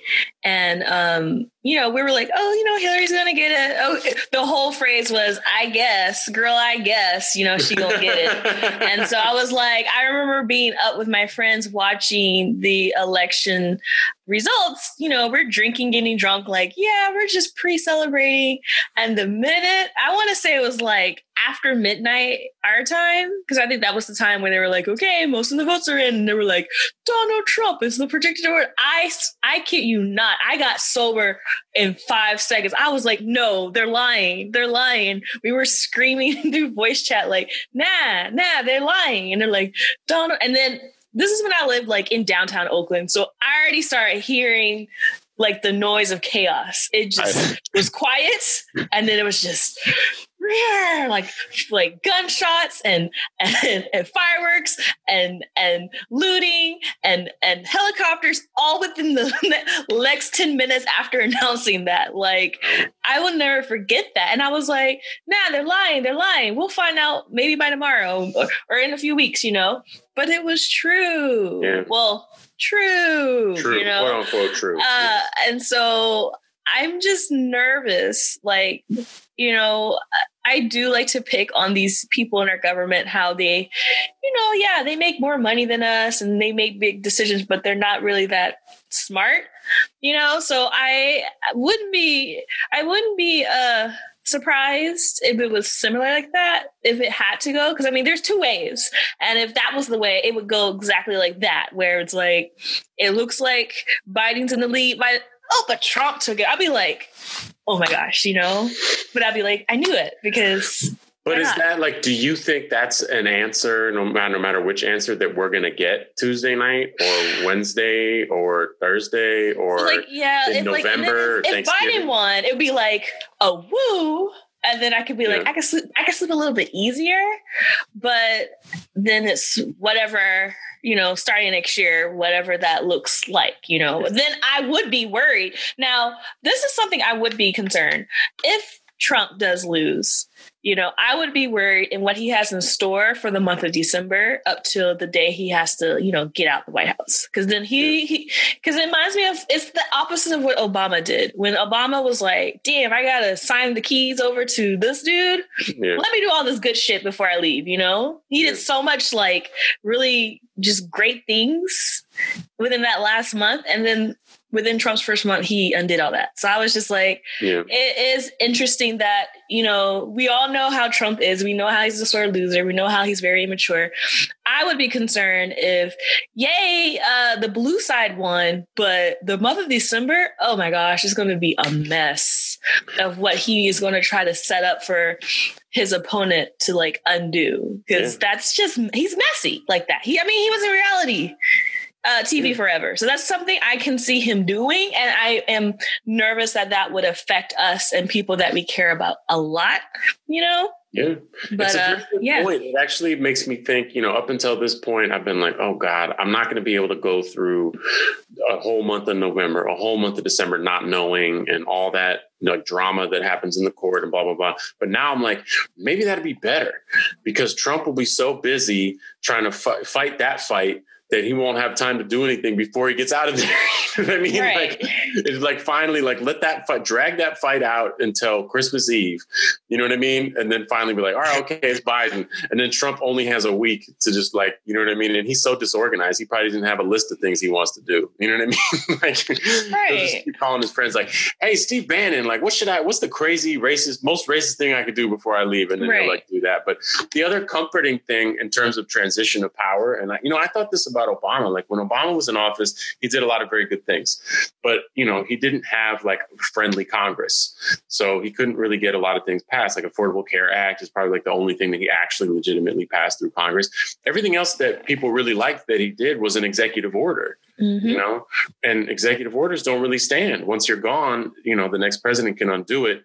And that's exactly what happened. And that's why our head was spinning when Trump came in. We're like, oh, Trump is so evil. And it's like, yeah, Trump's evil. But the only reason he was able to undo all that stuff is because Obama did it as executive orders in the first place. And that's not really a criticism of Obama. I think he was just like, man, I, I guess this is all I got left. But it also is very comfortable for me because so much of what Trump did was just an executive order. And whoever gets in there next is going to be like, man, that guy was crazy. And it'll be a lot easier for him to kind of wash him, for us to wash him out of our hair. Do you know what I mean? Because he didn't mm-hmm. really, he didn't really do anything. Like, I'm not trying to have a whole conversation about like, you know, Trump's presidency, blah blah blah. For all we know, he's going to have another four years. You know, but like, like he's so disorganized and just never really learned how to use Congress or actually like do anything meaningful. That he like he cut taxes. You know, he he got some Supreme Court picks. That's obviously those things are very problematic. But like in terms of like a lasting legacy, it's just gonna be like, man, that guy was just like a terrible, awful racist that made us all fight for four years. And like, let's just forget about it and move on. Do you know what I mean? Like, what is the lasting legacy of a Trump? Yeah, I, I, hope I hope it isn't his asylum practices or his or the COVID nineteen. How he didn't do nothing. That's going to yeah. be a legacy with him for the rest of his that's that going to be in textbooks. Yeah. I just, I just hope his everything that his administration has done to really reduce asylum and make make all the asylum practices at the southern border really bad. I hope that isn't a lasting legacy either. Right. Uh, like, yeah. Well, also here, I'm going to be controversial real quick and just say, like, yeah, dude, Trump's immigration policies are atrocious. But you know, like Democrats have kind of been doing that for a long time. Right. You know what I mean? Like like Obama was really, really unfriendly to immigrants. We don't really talk about that very often, but no, like those true. are policies that they put in place. They're very similar to the way that we go after Democrats for like, oh my God, you guys fully enabled mass incarceration. Mm-hmm. Like Biden did it, Clinton did it. Um, you know, it's like that's kind of true for Democrats in terms of immigration too, because they're so like afraid of being like appearing as soft. They're like, ooh, I gotta be even tougher than Republicans on immigrants. Right. Like, or they do it undercover. Yeah, or they do it. Obama did it way. undercover a lot, and it's like, yeah, I see you. I see you. We, we, we really let him slide on that, man. And I, and I kind of feel bad about it because all of a sudden everybody's like, yo, immigration is like a serious problem. They're like putting people in cages and they're like raiding Right. homes and businesses. And I was like, Drones bro, this. I was like, this was going on for eight years and we didn't really say anything. My my analogy though is Obama was cutting at our arm with a butter knife, and Trump has Yeah. been cutting at our arm with a butcher knife. When it comes Yeah. to that, though, like it Yeah. has been, it has certainly been worse. But Or we can use that original snake reference: a snake in the grass or a snake out in the open. Yeah, yeah, that's true. yeah, yeah. That's like true. It, it has certainly been worse. But I, yes, you're right. It did. It's something that Biden has to. He's been saying big things about how he's going to change that and do that better than when he was vice president under Obama. But he has to do it also if he gets into the office. Right. Well, Well, I it's like all the things he's like projected, mostly all of his party can agree with, and if they get the majority, they can push through like his environmental thing. But if you think about it, he's pushing the environmental thing, potentially his health plan, and potentially um, like some other nonsense that all people know he can get us back into. Like he can get us back into the Paris Accord, he can get us back into yeah. You know really good at being NATO. But all those things existed prior to Trump anyway. Right. So But, you what he's promising is I'll change two things and then everything else will be back to normal. Yeah, status quo. And like, what's normal? Normal is the status quo. Normal is what we were Yeah. complaining about four years ago anyway. I mean, the only thing really that's changed to me that I'm like a little optimistic about, and this is where we have to give Trump credit, is like he made people so upset and activated like the political minds of so many people that so many so many more of us are paying attention and asking for real solutions than we were before that. Like it's very easy to kind of go to sleep in the obama years and be like oh you know what? I like this guy. Like i trust him. Like let him do whatever he wants kind of you know? Than it is to have to deal with someone who's like an actual monster and then say like well if i don't believe in him what do i believe in? I believe in reforming the immigration system. I believe in you know like fighting against climate change in a meaningful way on a government level. Like i believe in healthcare for all. Like you know what i mean? Like in some ways like Trump kind of lit a fire under people who like identify as like left or liberal so that whoever comes in next if they are a democratic president like they have the like a political will to answer to. Because we weren't really asking for anything from Obama. We were just like hey will you be president you know what I mean like that's all we asked him to do will you That's be true. president and like not start another war in the Middle East for no reason like that was the only things that we asked of Obama He but was like up now- against McCain that first time, right? Yep. Right. Yeah. And Sarah Palin. yeah Oh, Easy. Palin. She Easy. seems so like such not a threat now. You know what I mean? Like at the time, like Palin was like, "Oh my god." Have you looked at the past a lot of white Republican people and compared them to Trump and be like, man, they weren't so bad after all compared to this dude? I Have thought that about like- a lot of people, but the one Okay. person I didn't think that about was George W. Bush. Every time people are like, That oh, too. "Oh man, George W. Bush doesn't look too bad," I was like, "Nah, man, George W. Bush was worse because he was organized." You know Yeah. what I mean? Oh, Like, no, no, Yeah, no. you had had He wasn't organized. He had Yeah. Cheney telling him like, "All right, you gotta do Yeah. this now." He's His- like, okay, Cheney's crazy. his administration, I Yes, should say, Palpatine. his administration was organized. He was like, "Hey, we've been working in a think tank for the last sixty years about a project for a new American century. All you got to do is invade a bunch of countries in the Middle East. You create a surver- surveillance state while everybody's looking the other way, um, and then we'll be good." And then he did it. You know what I mean? Like Trump could never do a plan like that. No, his Yeah. administration could never. He doesn't even. Everybody's leaving his White House every other week, so he doesn't even have the same people in there. All the smart people, even the conservatives, like, yo, we're just going to wait for the next guy. We're just going to go back and make our our smart plan about taking over the world and killing brown people all over the planet, and we'll just Sure. save it for the next Republican president who's I with mean, the that's true. Bush had a Bush had actual professionals at their job in Killers. his and his Murderers. cabinet. It's a great like Colin Powell. You were in the military. You got an extensive record. You were a four star general. Yeah. You're going to be on, on on this defense board. And, Condoleezza like, Rice, Right. like, a he- damn, a damn picks- evil genius. Oh yeah, got a reality TV show. and all that. But I mean, I mean, she was on TV. But I, I think it's amazing the fact that, um, you know, like yeah, Bush, as dumb as he was, he was his party made sure that he was tapped to pick the best people yeah, to like you know not implode with the country. And. I feel like looking at Trump, it looks like Trump was like, I like them. I like them too. And it's like, great. What are you good at? Oh, you're a doctor. You're going to be in charge of housing. Uh, what are you- and it's like, wait, what? he doesn't know anything about this. Why? Why is Dr. Ben Carson ahead the, the head of HUD. He's, I'm surprised. Actually, I'm not surprised he's held He's- the job this long in that, in that administration. So Take my- it's, like, it's like, did he ever express while he was doing surgery on someone? You know what I really love?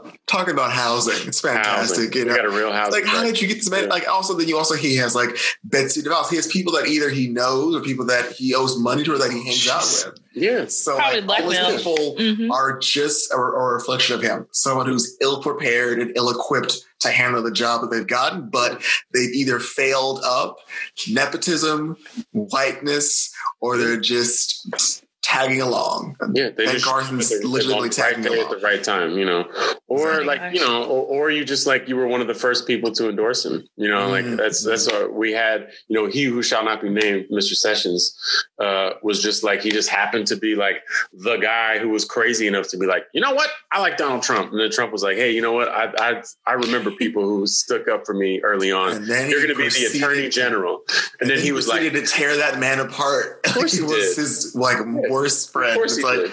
what is this? Y'all were hugging each other and being all nice, and now it's like No he's loyalty. ill equipped for the job and an idiot. Yeah, loyalty is the president's number one requirement in everyone around him, and he's never exhibited loyalty to anyone else. Oh, no, Madness. Yeah, That's literally absolutely madness. um, so I do, you know, Raymond, you had another good point in here just about the explosion of voter registration and like all these numbers about early turnout. You know, when you sent this message, a lot of things have changed because people started voting, and there are crazy numbers. Um, but I, you know, I'm curious, like, what does that mean? Is this a thing? Is that a sign that we should be really excited because a lot of people have become politicized by this Trump administration, which was kind of my argument, or like, you know, I, should we just be happy and not ask any questions about it? Like, what is the significance? I'll, I'll put it to you first, Raymond, because it was your question, but I am like very curious. Like, what is our takeaway from that? Like, everybody's trying to vote. Is that just because we all have a common enemy, or not we all, but many, many, many people in this country have a common enemy? it's you- at, it's at least partially that. Um, and i want to say it's completely that because even um, uh, I, obviously this group is at the moment a more like liberal bunch of people having a conversation about this politicized at least in this conversation today this year in this political election. And like um, but i would argue that the people on the other side of the line are the are feeling the exact same way. Like they feel so uh, challenged or attacked or or like are just behind their guy so much that like they we don't know if the voter registration numbers are like all because everyone's trying to gather up against Yeah. Trump or or maybe it's 50-50 and, and everyone's trying to gather up against Trump and everyone's trying to gather up to back him up. Um, it really leads me to my thoughts on like it it it goes back it goes to my thoughts of like what we're gonna see in the first week after this election. And like I feel like there's I feel like I feel like there's there's the most the most logical place that we're going to end up in the first week is just this muddled gray we don't know who won like 12 of the 50 states. And it's which is going to be huge to like sit and wait and see um, while uh, all the people coming in that night that it's easier to count are probably every all the political scientists are saying that's going to go red because it always goes red, uh, which is going to lead the Trump clan to start saying, well, you know, that was the that's what matters, and all these other votes coming in are are like fraudulent votes, yada yada yada, and like it's just going to be it's just going to be a bloodbath. I think there's a chance that one side, because of all these voter registration numbers and all these early voting,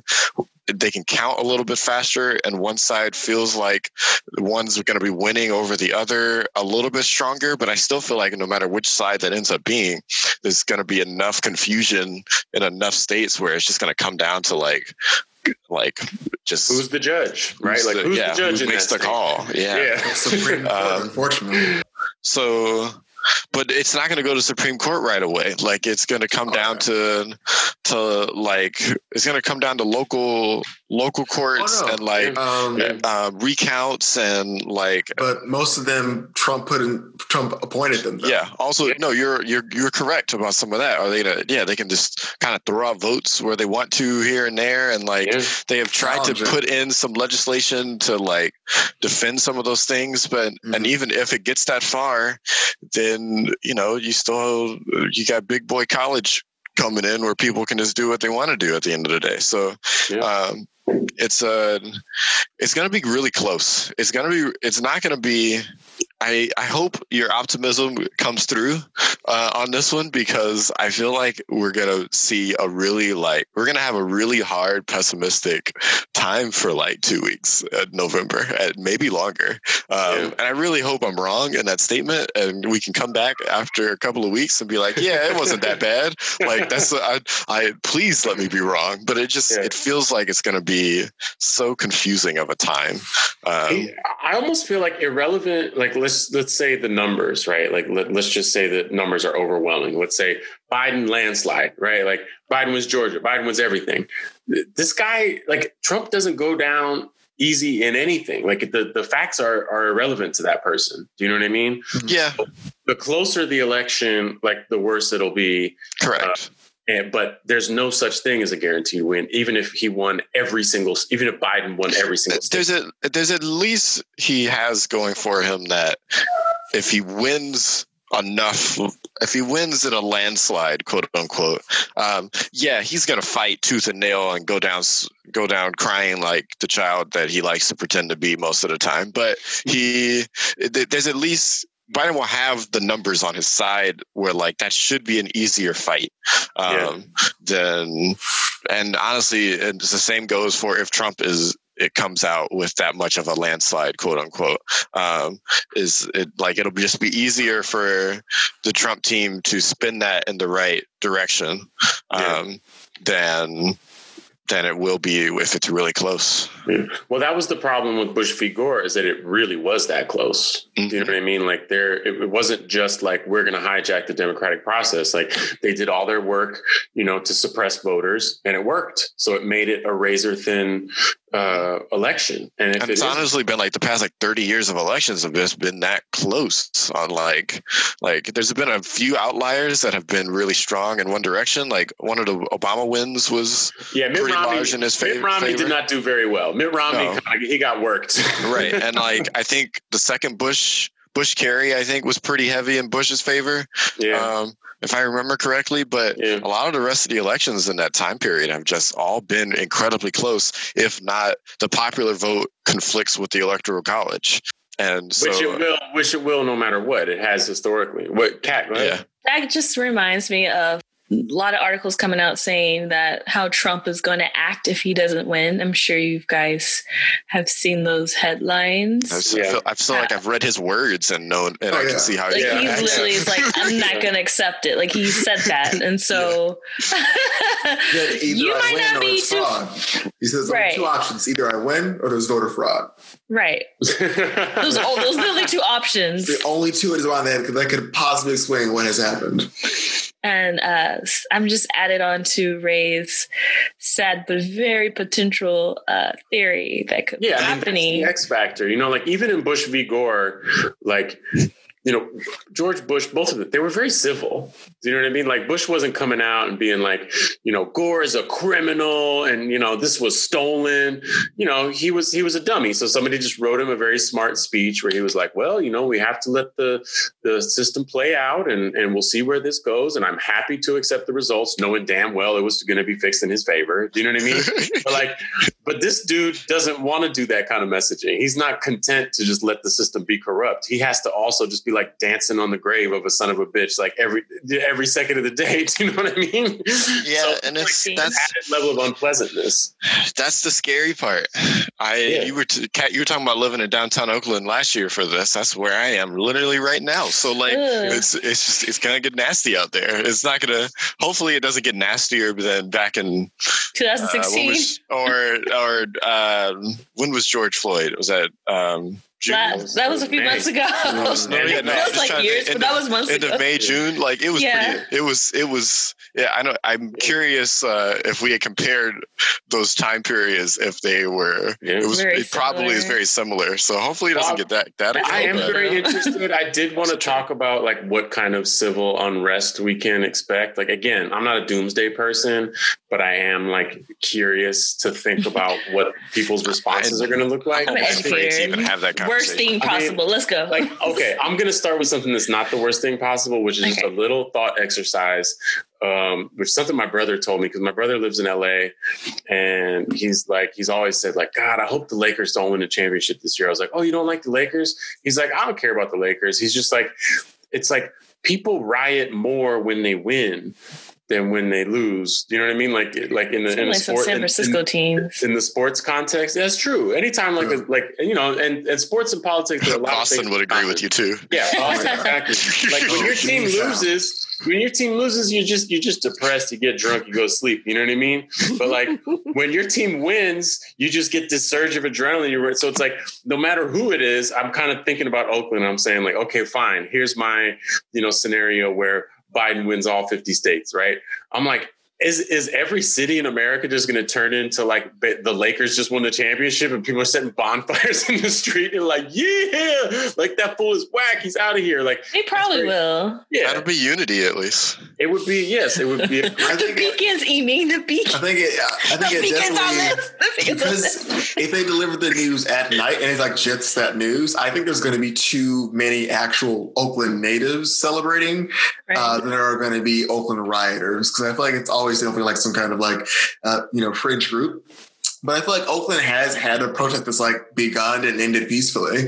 So I feel like it's, it would just be Well, one of those things where it's local people. yeah. Also, like like if it's like true Oakland natives in celebration, it's just gonna be folks getting drunk together In in the DC in street. the street. It's gonna remind me of being like down Bourbon Street, in New Orleans. Yeah. People are gonna be hand in hand, like we did it, like this is over, and they're gonna get drunk and they're, gonna go to bed. Play the However- song. Exactly. However, if it goes the other way, I definitely do see potentially Oakland being like one of the beginning spots of just public dissidents, and then also probably for the next following week uh, or so, there's Yeah. going to be a lot of people. I'm sure DC is going to be on lockdown. Be the if my it gosh. yeah why so then so that's like kind of the pleasant scenario but like there is a group of people we're forgetting you know and as we I mean, again it feels like 100 years ago but you know as the george floyd protests were kind of reaching their third act you know a month or two ago there was this really bizarre and horrible phenomenon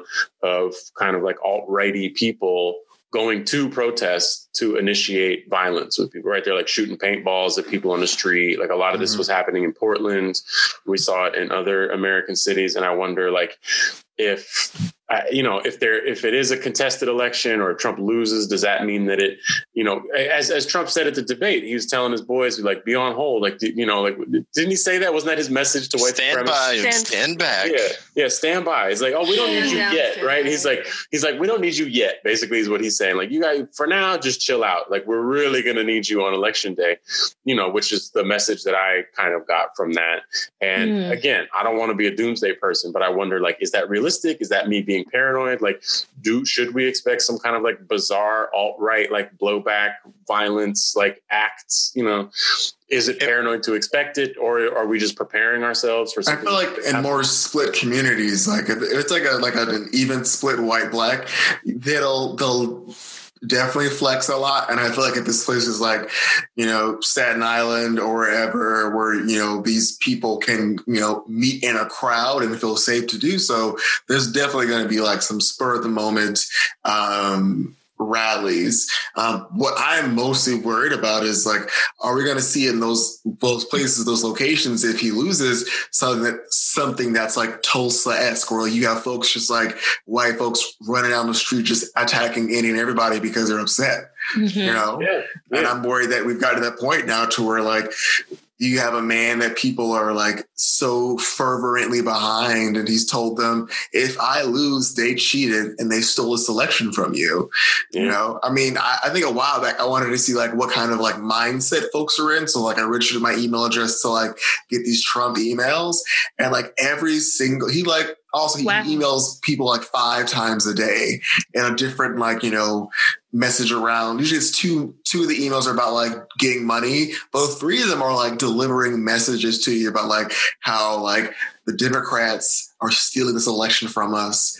Like, if I win, like you should know that you as a you as a proud American had your civil rights taken from you, and they put someone else. In, like, literally, yeah. he's sending these emails to people yeah. and painting this picture in their head. Like, if something were to happen and you lose me, like someone did this to you and they're a Democrat. And and people already associate, you know, being black with being Democrat. So can already see them be like, great, like, you know, this happened. And the Proud Boys start sharing messages like, yo, like, we're going to tear up this city. We're going to do such, such an activity. And you got folks just going up and down the street, just breaking windows and hurting people just to be hurting people. Yeah. I mean, your point about like divided communities, right? Like there's kind of like more room in a state that is more split politically for that kind of conflict. But, and I used to think that too, but, I, and, and maybe, maybe that's that, maybe that's the case. But what I was struck by was what was happening in Portland, right? Like Portland is a very, it's very white, but it's very, very liberal, right? Like mm-hmm. intensely, that's like at the core of their identity. That is like a liberal city, you know? Um, but people were traveling from like rural parts of the state, well outside of Oregon. Alt right identified Trump supporters would like mm. drive for hours in pickup trucks. They were like commuting in order to create, you know, like create chaos in communities, which was the first you know time I thought you know that happened in Kenosha too. That guy drove all the way yep. from Illinois to, to, shoot people hmm. up. Um, you know, so it's like people are uh, a lot of people in this country are unwell, just like any place in any society, and, and all of our like, you know, anxieties or all of our like kind of mental illness or social frustrations or whatever now have just been completely trained on this political conflict and the way that we've been polarized and that kind of added a different dimension for me where it's like it's very different to just be like let's say a city like atlanta. That's a, that's a diverse place right? A lot of black people there's a lot of white people there's a lot of you know democrats a lot of republicans. Like that's the kind of place you would imagine conflicts like this might take place unfortunately. But this is a different thing. If people are willing to like travel quote unquote in order to wreak havoc that that feels a lot more like a like a civil war. Do you know what i mean? Definitely during covid. Like they yeah. don't care. Yeah i just feel like like we've become so complacent as Americans that I feel like it's gonna it'll happen in places and I don't feel like it'll be widespread. Like right. there will yeah. be some, I think there'll be some bad places where maybe something will go down if things if they it's Murphy's law. If something can happen, it will happen. But like the, I just feel like Americans are so lazy and like they just want to sit around and ang- be angry on online and like, yeah. like there's. Like I just feel like we've be, just become so so complacent that I. God, I hope you're right, man. I, all of us though. Yeah. You got yeah. folks who ain't got no job going to shit yeah. right. And that's, what, no, you're, you're right. You're right. You're right. Uh, it's you are correct. They got they got whole. There's places in the south and some some rural areas areas in the rest of the country where they just have whole like obstacle courses that they've been training on for years now. And yeah, no, you're right. It's a it's a, it's a scary thing. I there just uh, yeah, there are a lot of pop things on the table that just kind of have never been on the table before. Like I'm not saying these things are going to happen, but you know, four years ago, eight years ago, twenty years ago, like there was never a question like, oh, no. do you think that violent people are going to drive several hours in order to like cause, to violence? cause violence? You know what I mean? Like, and I wouldn't have even imagined that. I wouldn't have even dreamt it up. And now it's like, oh, that's something I kind of have to ask myself. Like, do I think that's going to happen? It's possible. Um, yes. I mean, these Trump caravans, they just be driving.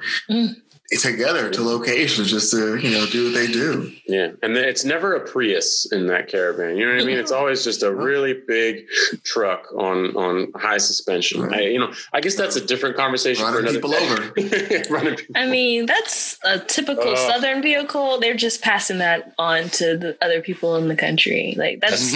I grew up. With, I grew up with those vehicles, and yeah. I actually like big pickup trucks, and I think it's a damn shame that they're so often associated now with like people whose politics are like at the very best questionable. It's like, they, I mean, it's probably just because like you know, like a lot of my family's Mexican, and there's like a very like Mexican affinity for like the big pickup truck. Is like I made it. Look at my big pickup truck, you know. And now I'm like, no, you guys don't get to have those. Like those pickup trucks are for everybody. You know what I mean? Like. Yeah, there's a lot of southern roots out here in California too, just in general that Right. have brought all of that all of that mindset out with it. So no, that's true. They Again, get out the door going, boy, and I'm Yes, like, my- triggered, you know, like. yeah, uh, yeah. well, so so now that we've successfully navigated the doomsday portion of our show, I do want to end the show with something that I think is like positive, funny, interesting, and is about the future. Okay, this is not about the election. It's just about the political world that we live in, and it's about AOC going on Twitch to play Among Us and like breaking all the like streaming records. Um, I there are many different ways to frame it, right? uh, but I, I'll I'll just put it this way: like, it, regardless of what you, what anybody thinks about AOC's politics or whatever, it is very interesting to see like a young politician who is kind of like finding new ways to connect with voters. Like in a lot of ways, it reminded me of like Travis Scott doing a concert on Fortnite where I was like, man, that guy's a genius. Like in the middle of COVID, all these musicians are like, damn, we can't do concerts. And then Travis Scott was like, yeah, I can. And then went on Fortnite. Do you know what I mean? Like it's just like people who are visionaries excite me and they intrigue me. And I don't even really go on Twitch and I don't even, I don't even play Fortnite, but I just know that that's such a big part of our culture, especially for young people. And like, regardless, even if it's like corny, even if it's like, mm. you know, they had a, a focus group and they were like, hey, you know, AOC, people really like Twitch. Why don't you go on there? Like, even if it, even if the origins of it were like some cynical thing for her to reach out to voters or whatever, I still just kind of love it and I'm excited by it. But that said, I'm not a gamer, right? Really, I mean, you know, whatever. I play video games, but I'm not a gamer, you know. And I know that we are here with the Force today. The Geek Force is strong in this room. You guys are gamers. You have your headsets Hey. on. Yes. So I'm just very curious, like, as a group of people who like are true gamers, like, how did that moment land? Did it feel like, oh, this is the future, and like AOC is so tight, and we need more young people in politics, and this is how you reach out to people, or were you like, this is corny, and she's very bad at that game? Like, what what was your takeaway? I'll start with you. I'll start- I'm gonna no, I'm gonna give it to Ray because he was the one in our group that told us first. Because I remember I freaked the freak out. Like what? She's a she signed up on Twitch. You know, I followed yeah, that because I came. I came into uh, the squad group with the twitch.tv slash AOC as my name uh, that day. You yeah. I remember that. I do. and I was like, "Why is that your name?" And you were like, "You didn't hear?" And I was like, "Wait, AOC. what?" Um, yeah, no, I, I, there was a lot of people that there was a ton of people in my sphere that were watching it. Um, we were like in little chat rooms making comments about what was going on, and uh, you could watch all the YouTubers on multi-stream and like see all of them. Uh, shout outs to Ilhan.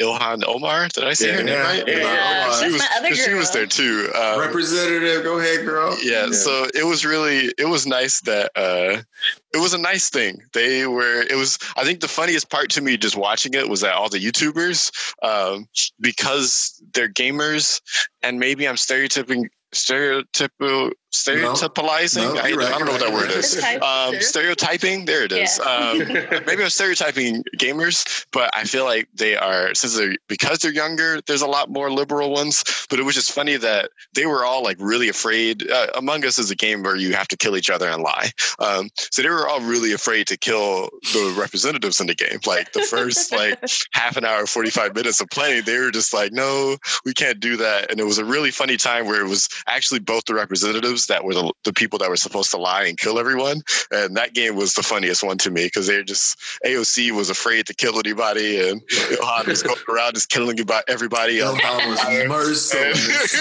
And so it was just it was fun to watch. I enjoyed it. Um, I think um, you're right. It's a new. It, it's it's positive for finding new ways to reach out and and I, interact with the people. Good Um, to hear. I was afraid you were going to pop in and be like, she's not even good at it. She's an outsider. I you mean, know? she was She clearly good games at the before. game. She does. other- She she she It's a game you games. got to get used to, especially Yeah. if you got to like you got to the little card swipe thing is a nightmare. Yeah, I've actually heard a lot about it. Like before she even went on, like in order for a game to kind of like reach my ears, like it has to be ha- reaching like a critical mass, you know. Right, so like right. I was like, hey, you know, like whatever. Eight months ago, have you guys heard of Animal Crossing? I'm like, yeah, okay, you know. But like it feels like it feels like Among Us is like kind of becoming one of those games now, where it's like even It's been out for a minute, but It's like, been out for like, Like three two- years. Yeah, like literally, it's been out and like doing okay. But the moment Twitch was like, "Hey, have you got?" and then it just like boom, boom, everyone's doing a video on it now. Mhm. yeah. Right. But yo, that game, is like, who I, I am excited for those devs because I'm sure they're like, man, no one's really playing our game that much, and it's like, what happened? Yeah. our servers are going crazy. Yeah. But no, um, yeah, I mean, AOC getting on that game was like, was a fantastic move, and also I think really kind of encapsulates uh, what the Democrats need to be and what politicians should be. Like the fact that literally almost every congressperson is susceptible to catching COVID in, in the danger zone because they're over like 60 is ridiculous. Like you have like these really young folks, and also AOC. Well, like like before she even started campaigning, worked as like worked as a waitress at, or an, and a bartender because she needed to like pick up money and like pay for health insurance, and then becomes a member of Congress. Like, hey, like I know from experience, all of this stuff is wrong because I lived this life. So, Like mm-hmm. that's important, and like the Democrats have that. And I feel like what's terrible about it is like the Dems seem to fully be shirking these young kids and the and like who are fully vetted congressmen who like have voices and want change. They're like, okay, they're a little extreme for us, but it's like you're, you're going to lose an important factor of your party. These young folks who are really gunning it and getting these voters in, and this is a prime example. Like, could you see? Uh, could you see Barbara Boxer or, uh, or Feinstein Nancy or- Pelosi or, Yeah. or, or Yeah. Feinstein on here, like, come in and play Among Us? No. Or Hillary saying, I feel like that's that's something Hillary, would Hillary do. would have been terrible. But you have Yeah. someone Yes. who like one knows knows like the game that's popular and two partnered with a fellow popular twitch streamer and then that twitch streamer invited her own friends all of whom are also unpopular and now you have like among us you can be like oh you can be with up to 100 people. It's, it's, it's crazy. But now you have all these people who are just like you know on one server together kind of just like talking at one another. And you have their audience members around them who are listening to them who are typing questions in the chat who are being a part of this whole thing. And now you have influenced a whole group people to now become young voters and showing them which party is the coolest party or which party is a party that's so tapped in to the young folks. And i think what was also great was the fact that aoc didn't use that time to like talk about policy. She just hung out with them and like asked and then asked them questions. They asked her questions, and she just had a fun time with them. She didn't make it political. Like the, the most she said was everyone should go vote. There's a lot of things that are wrong, you know, in in our country. and We got to work to fix them. And I think what was really cool was um, at some point someone was like, "Should we should, should like should we be calling you?" Congresswoman or Miss Ocasio Cortez, she goes, "You can call me AOC. Mike Pence can't call me AOC."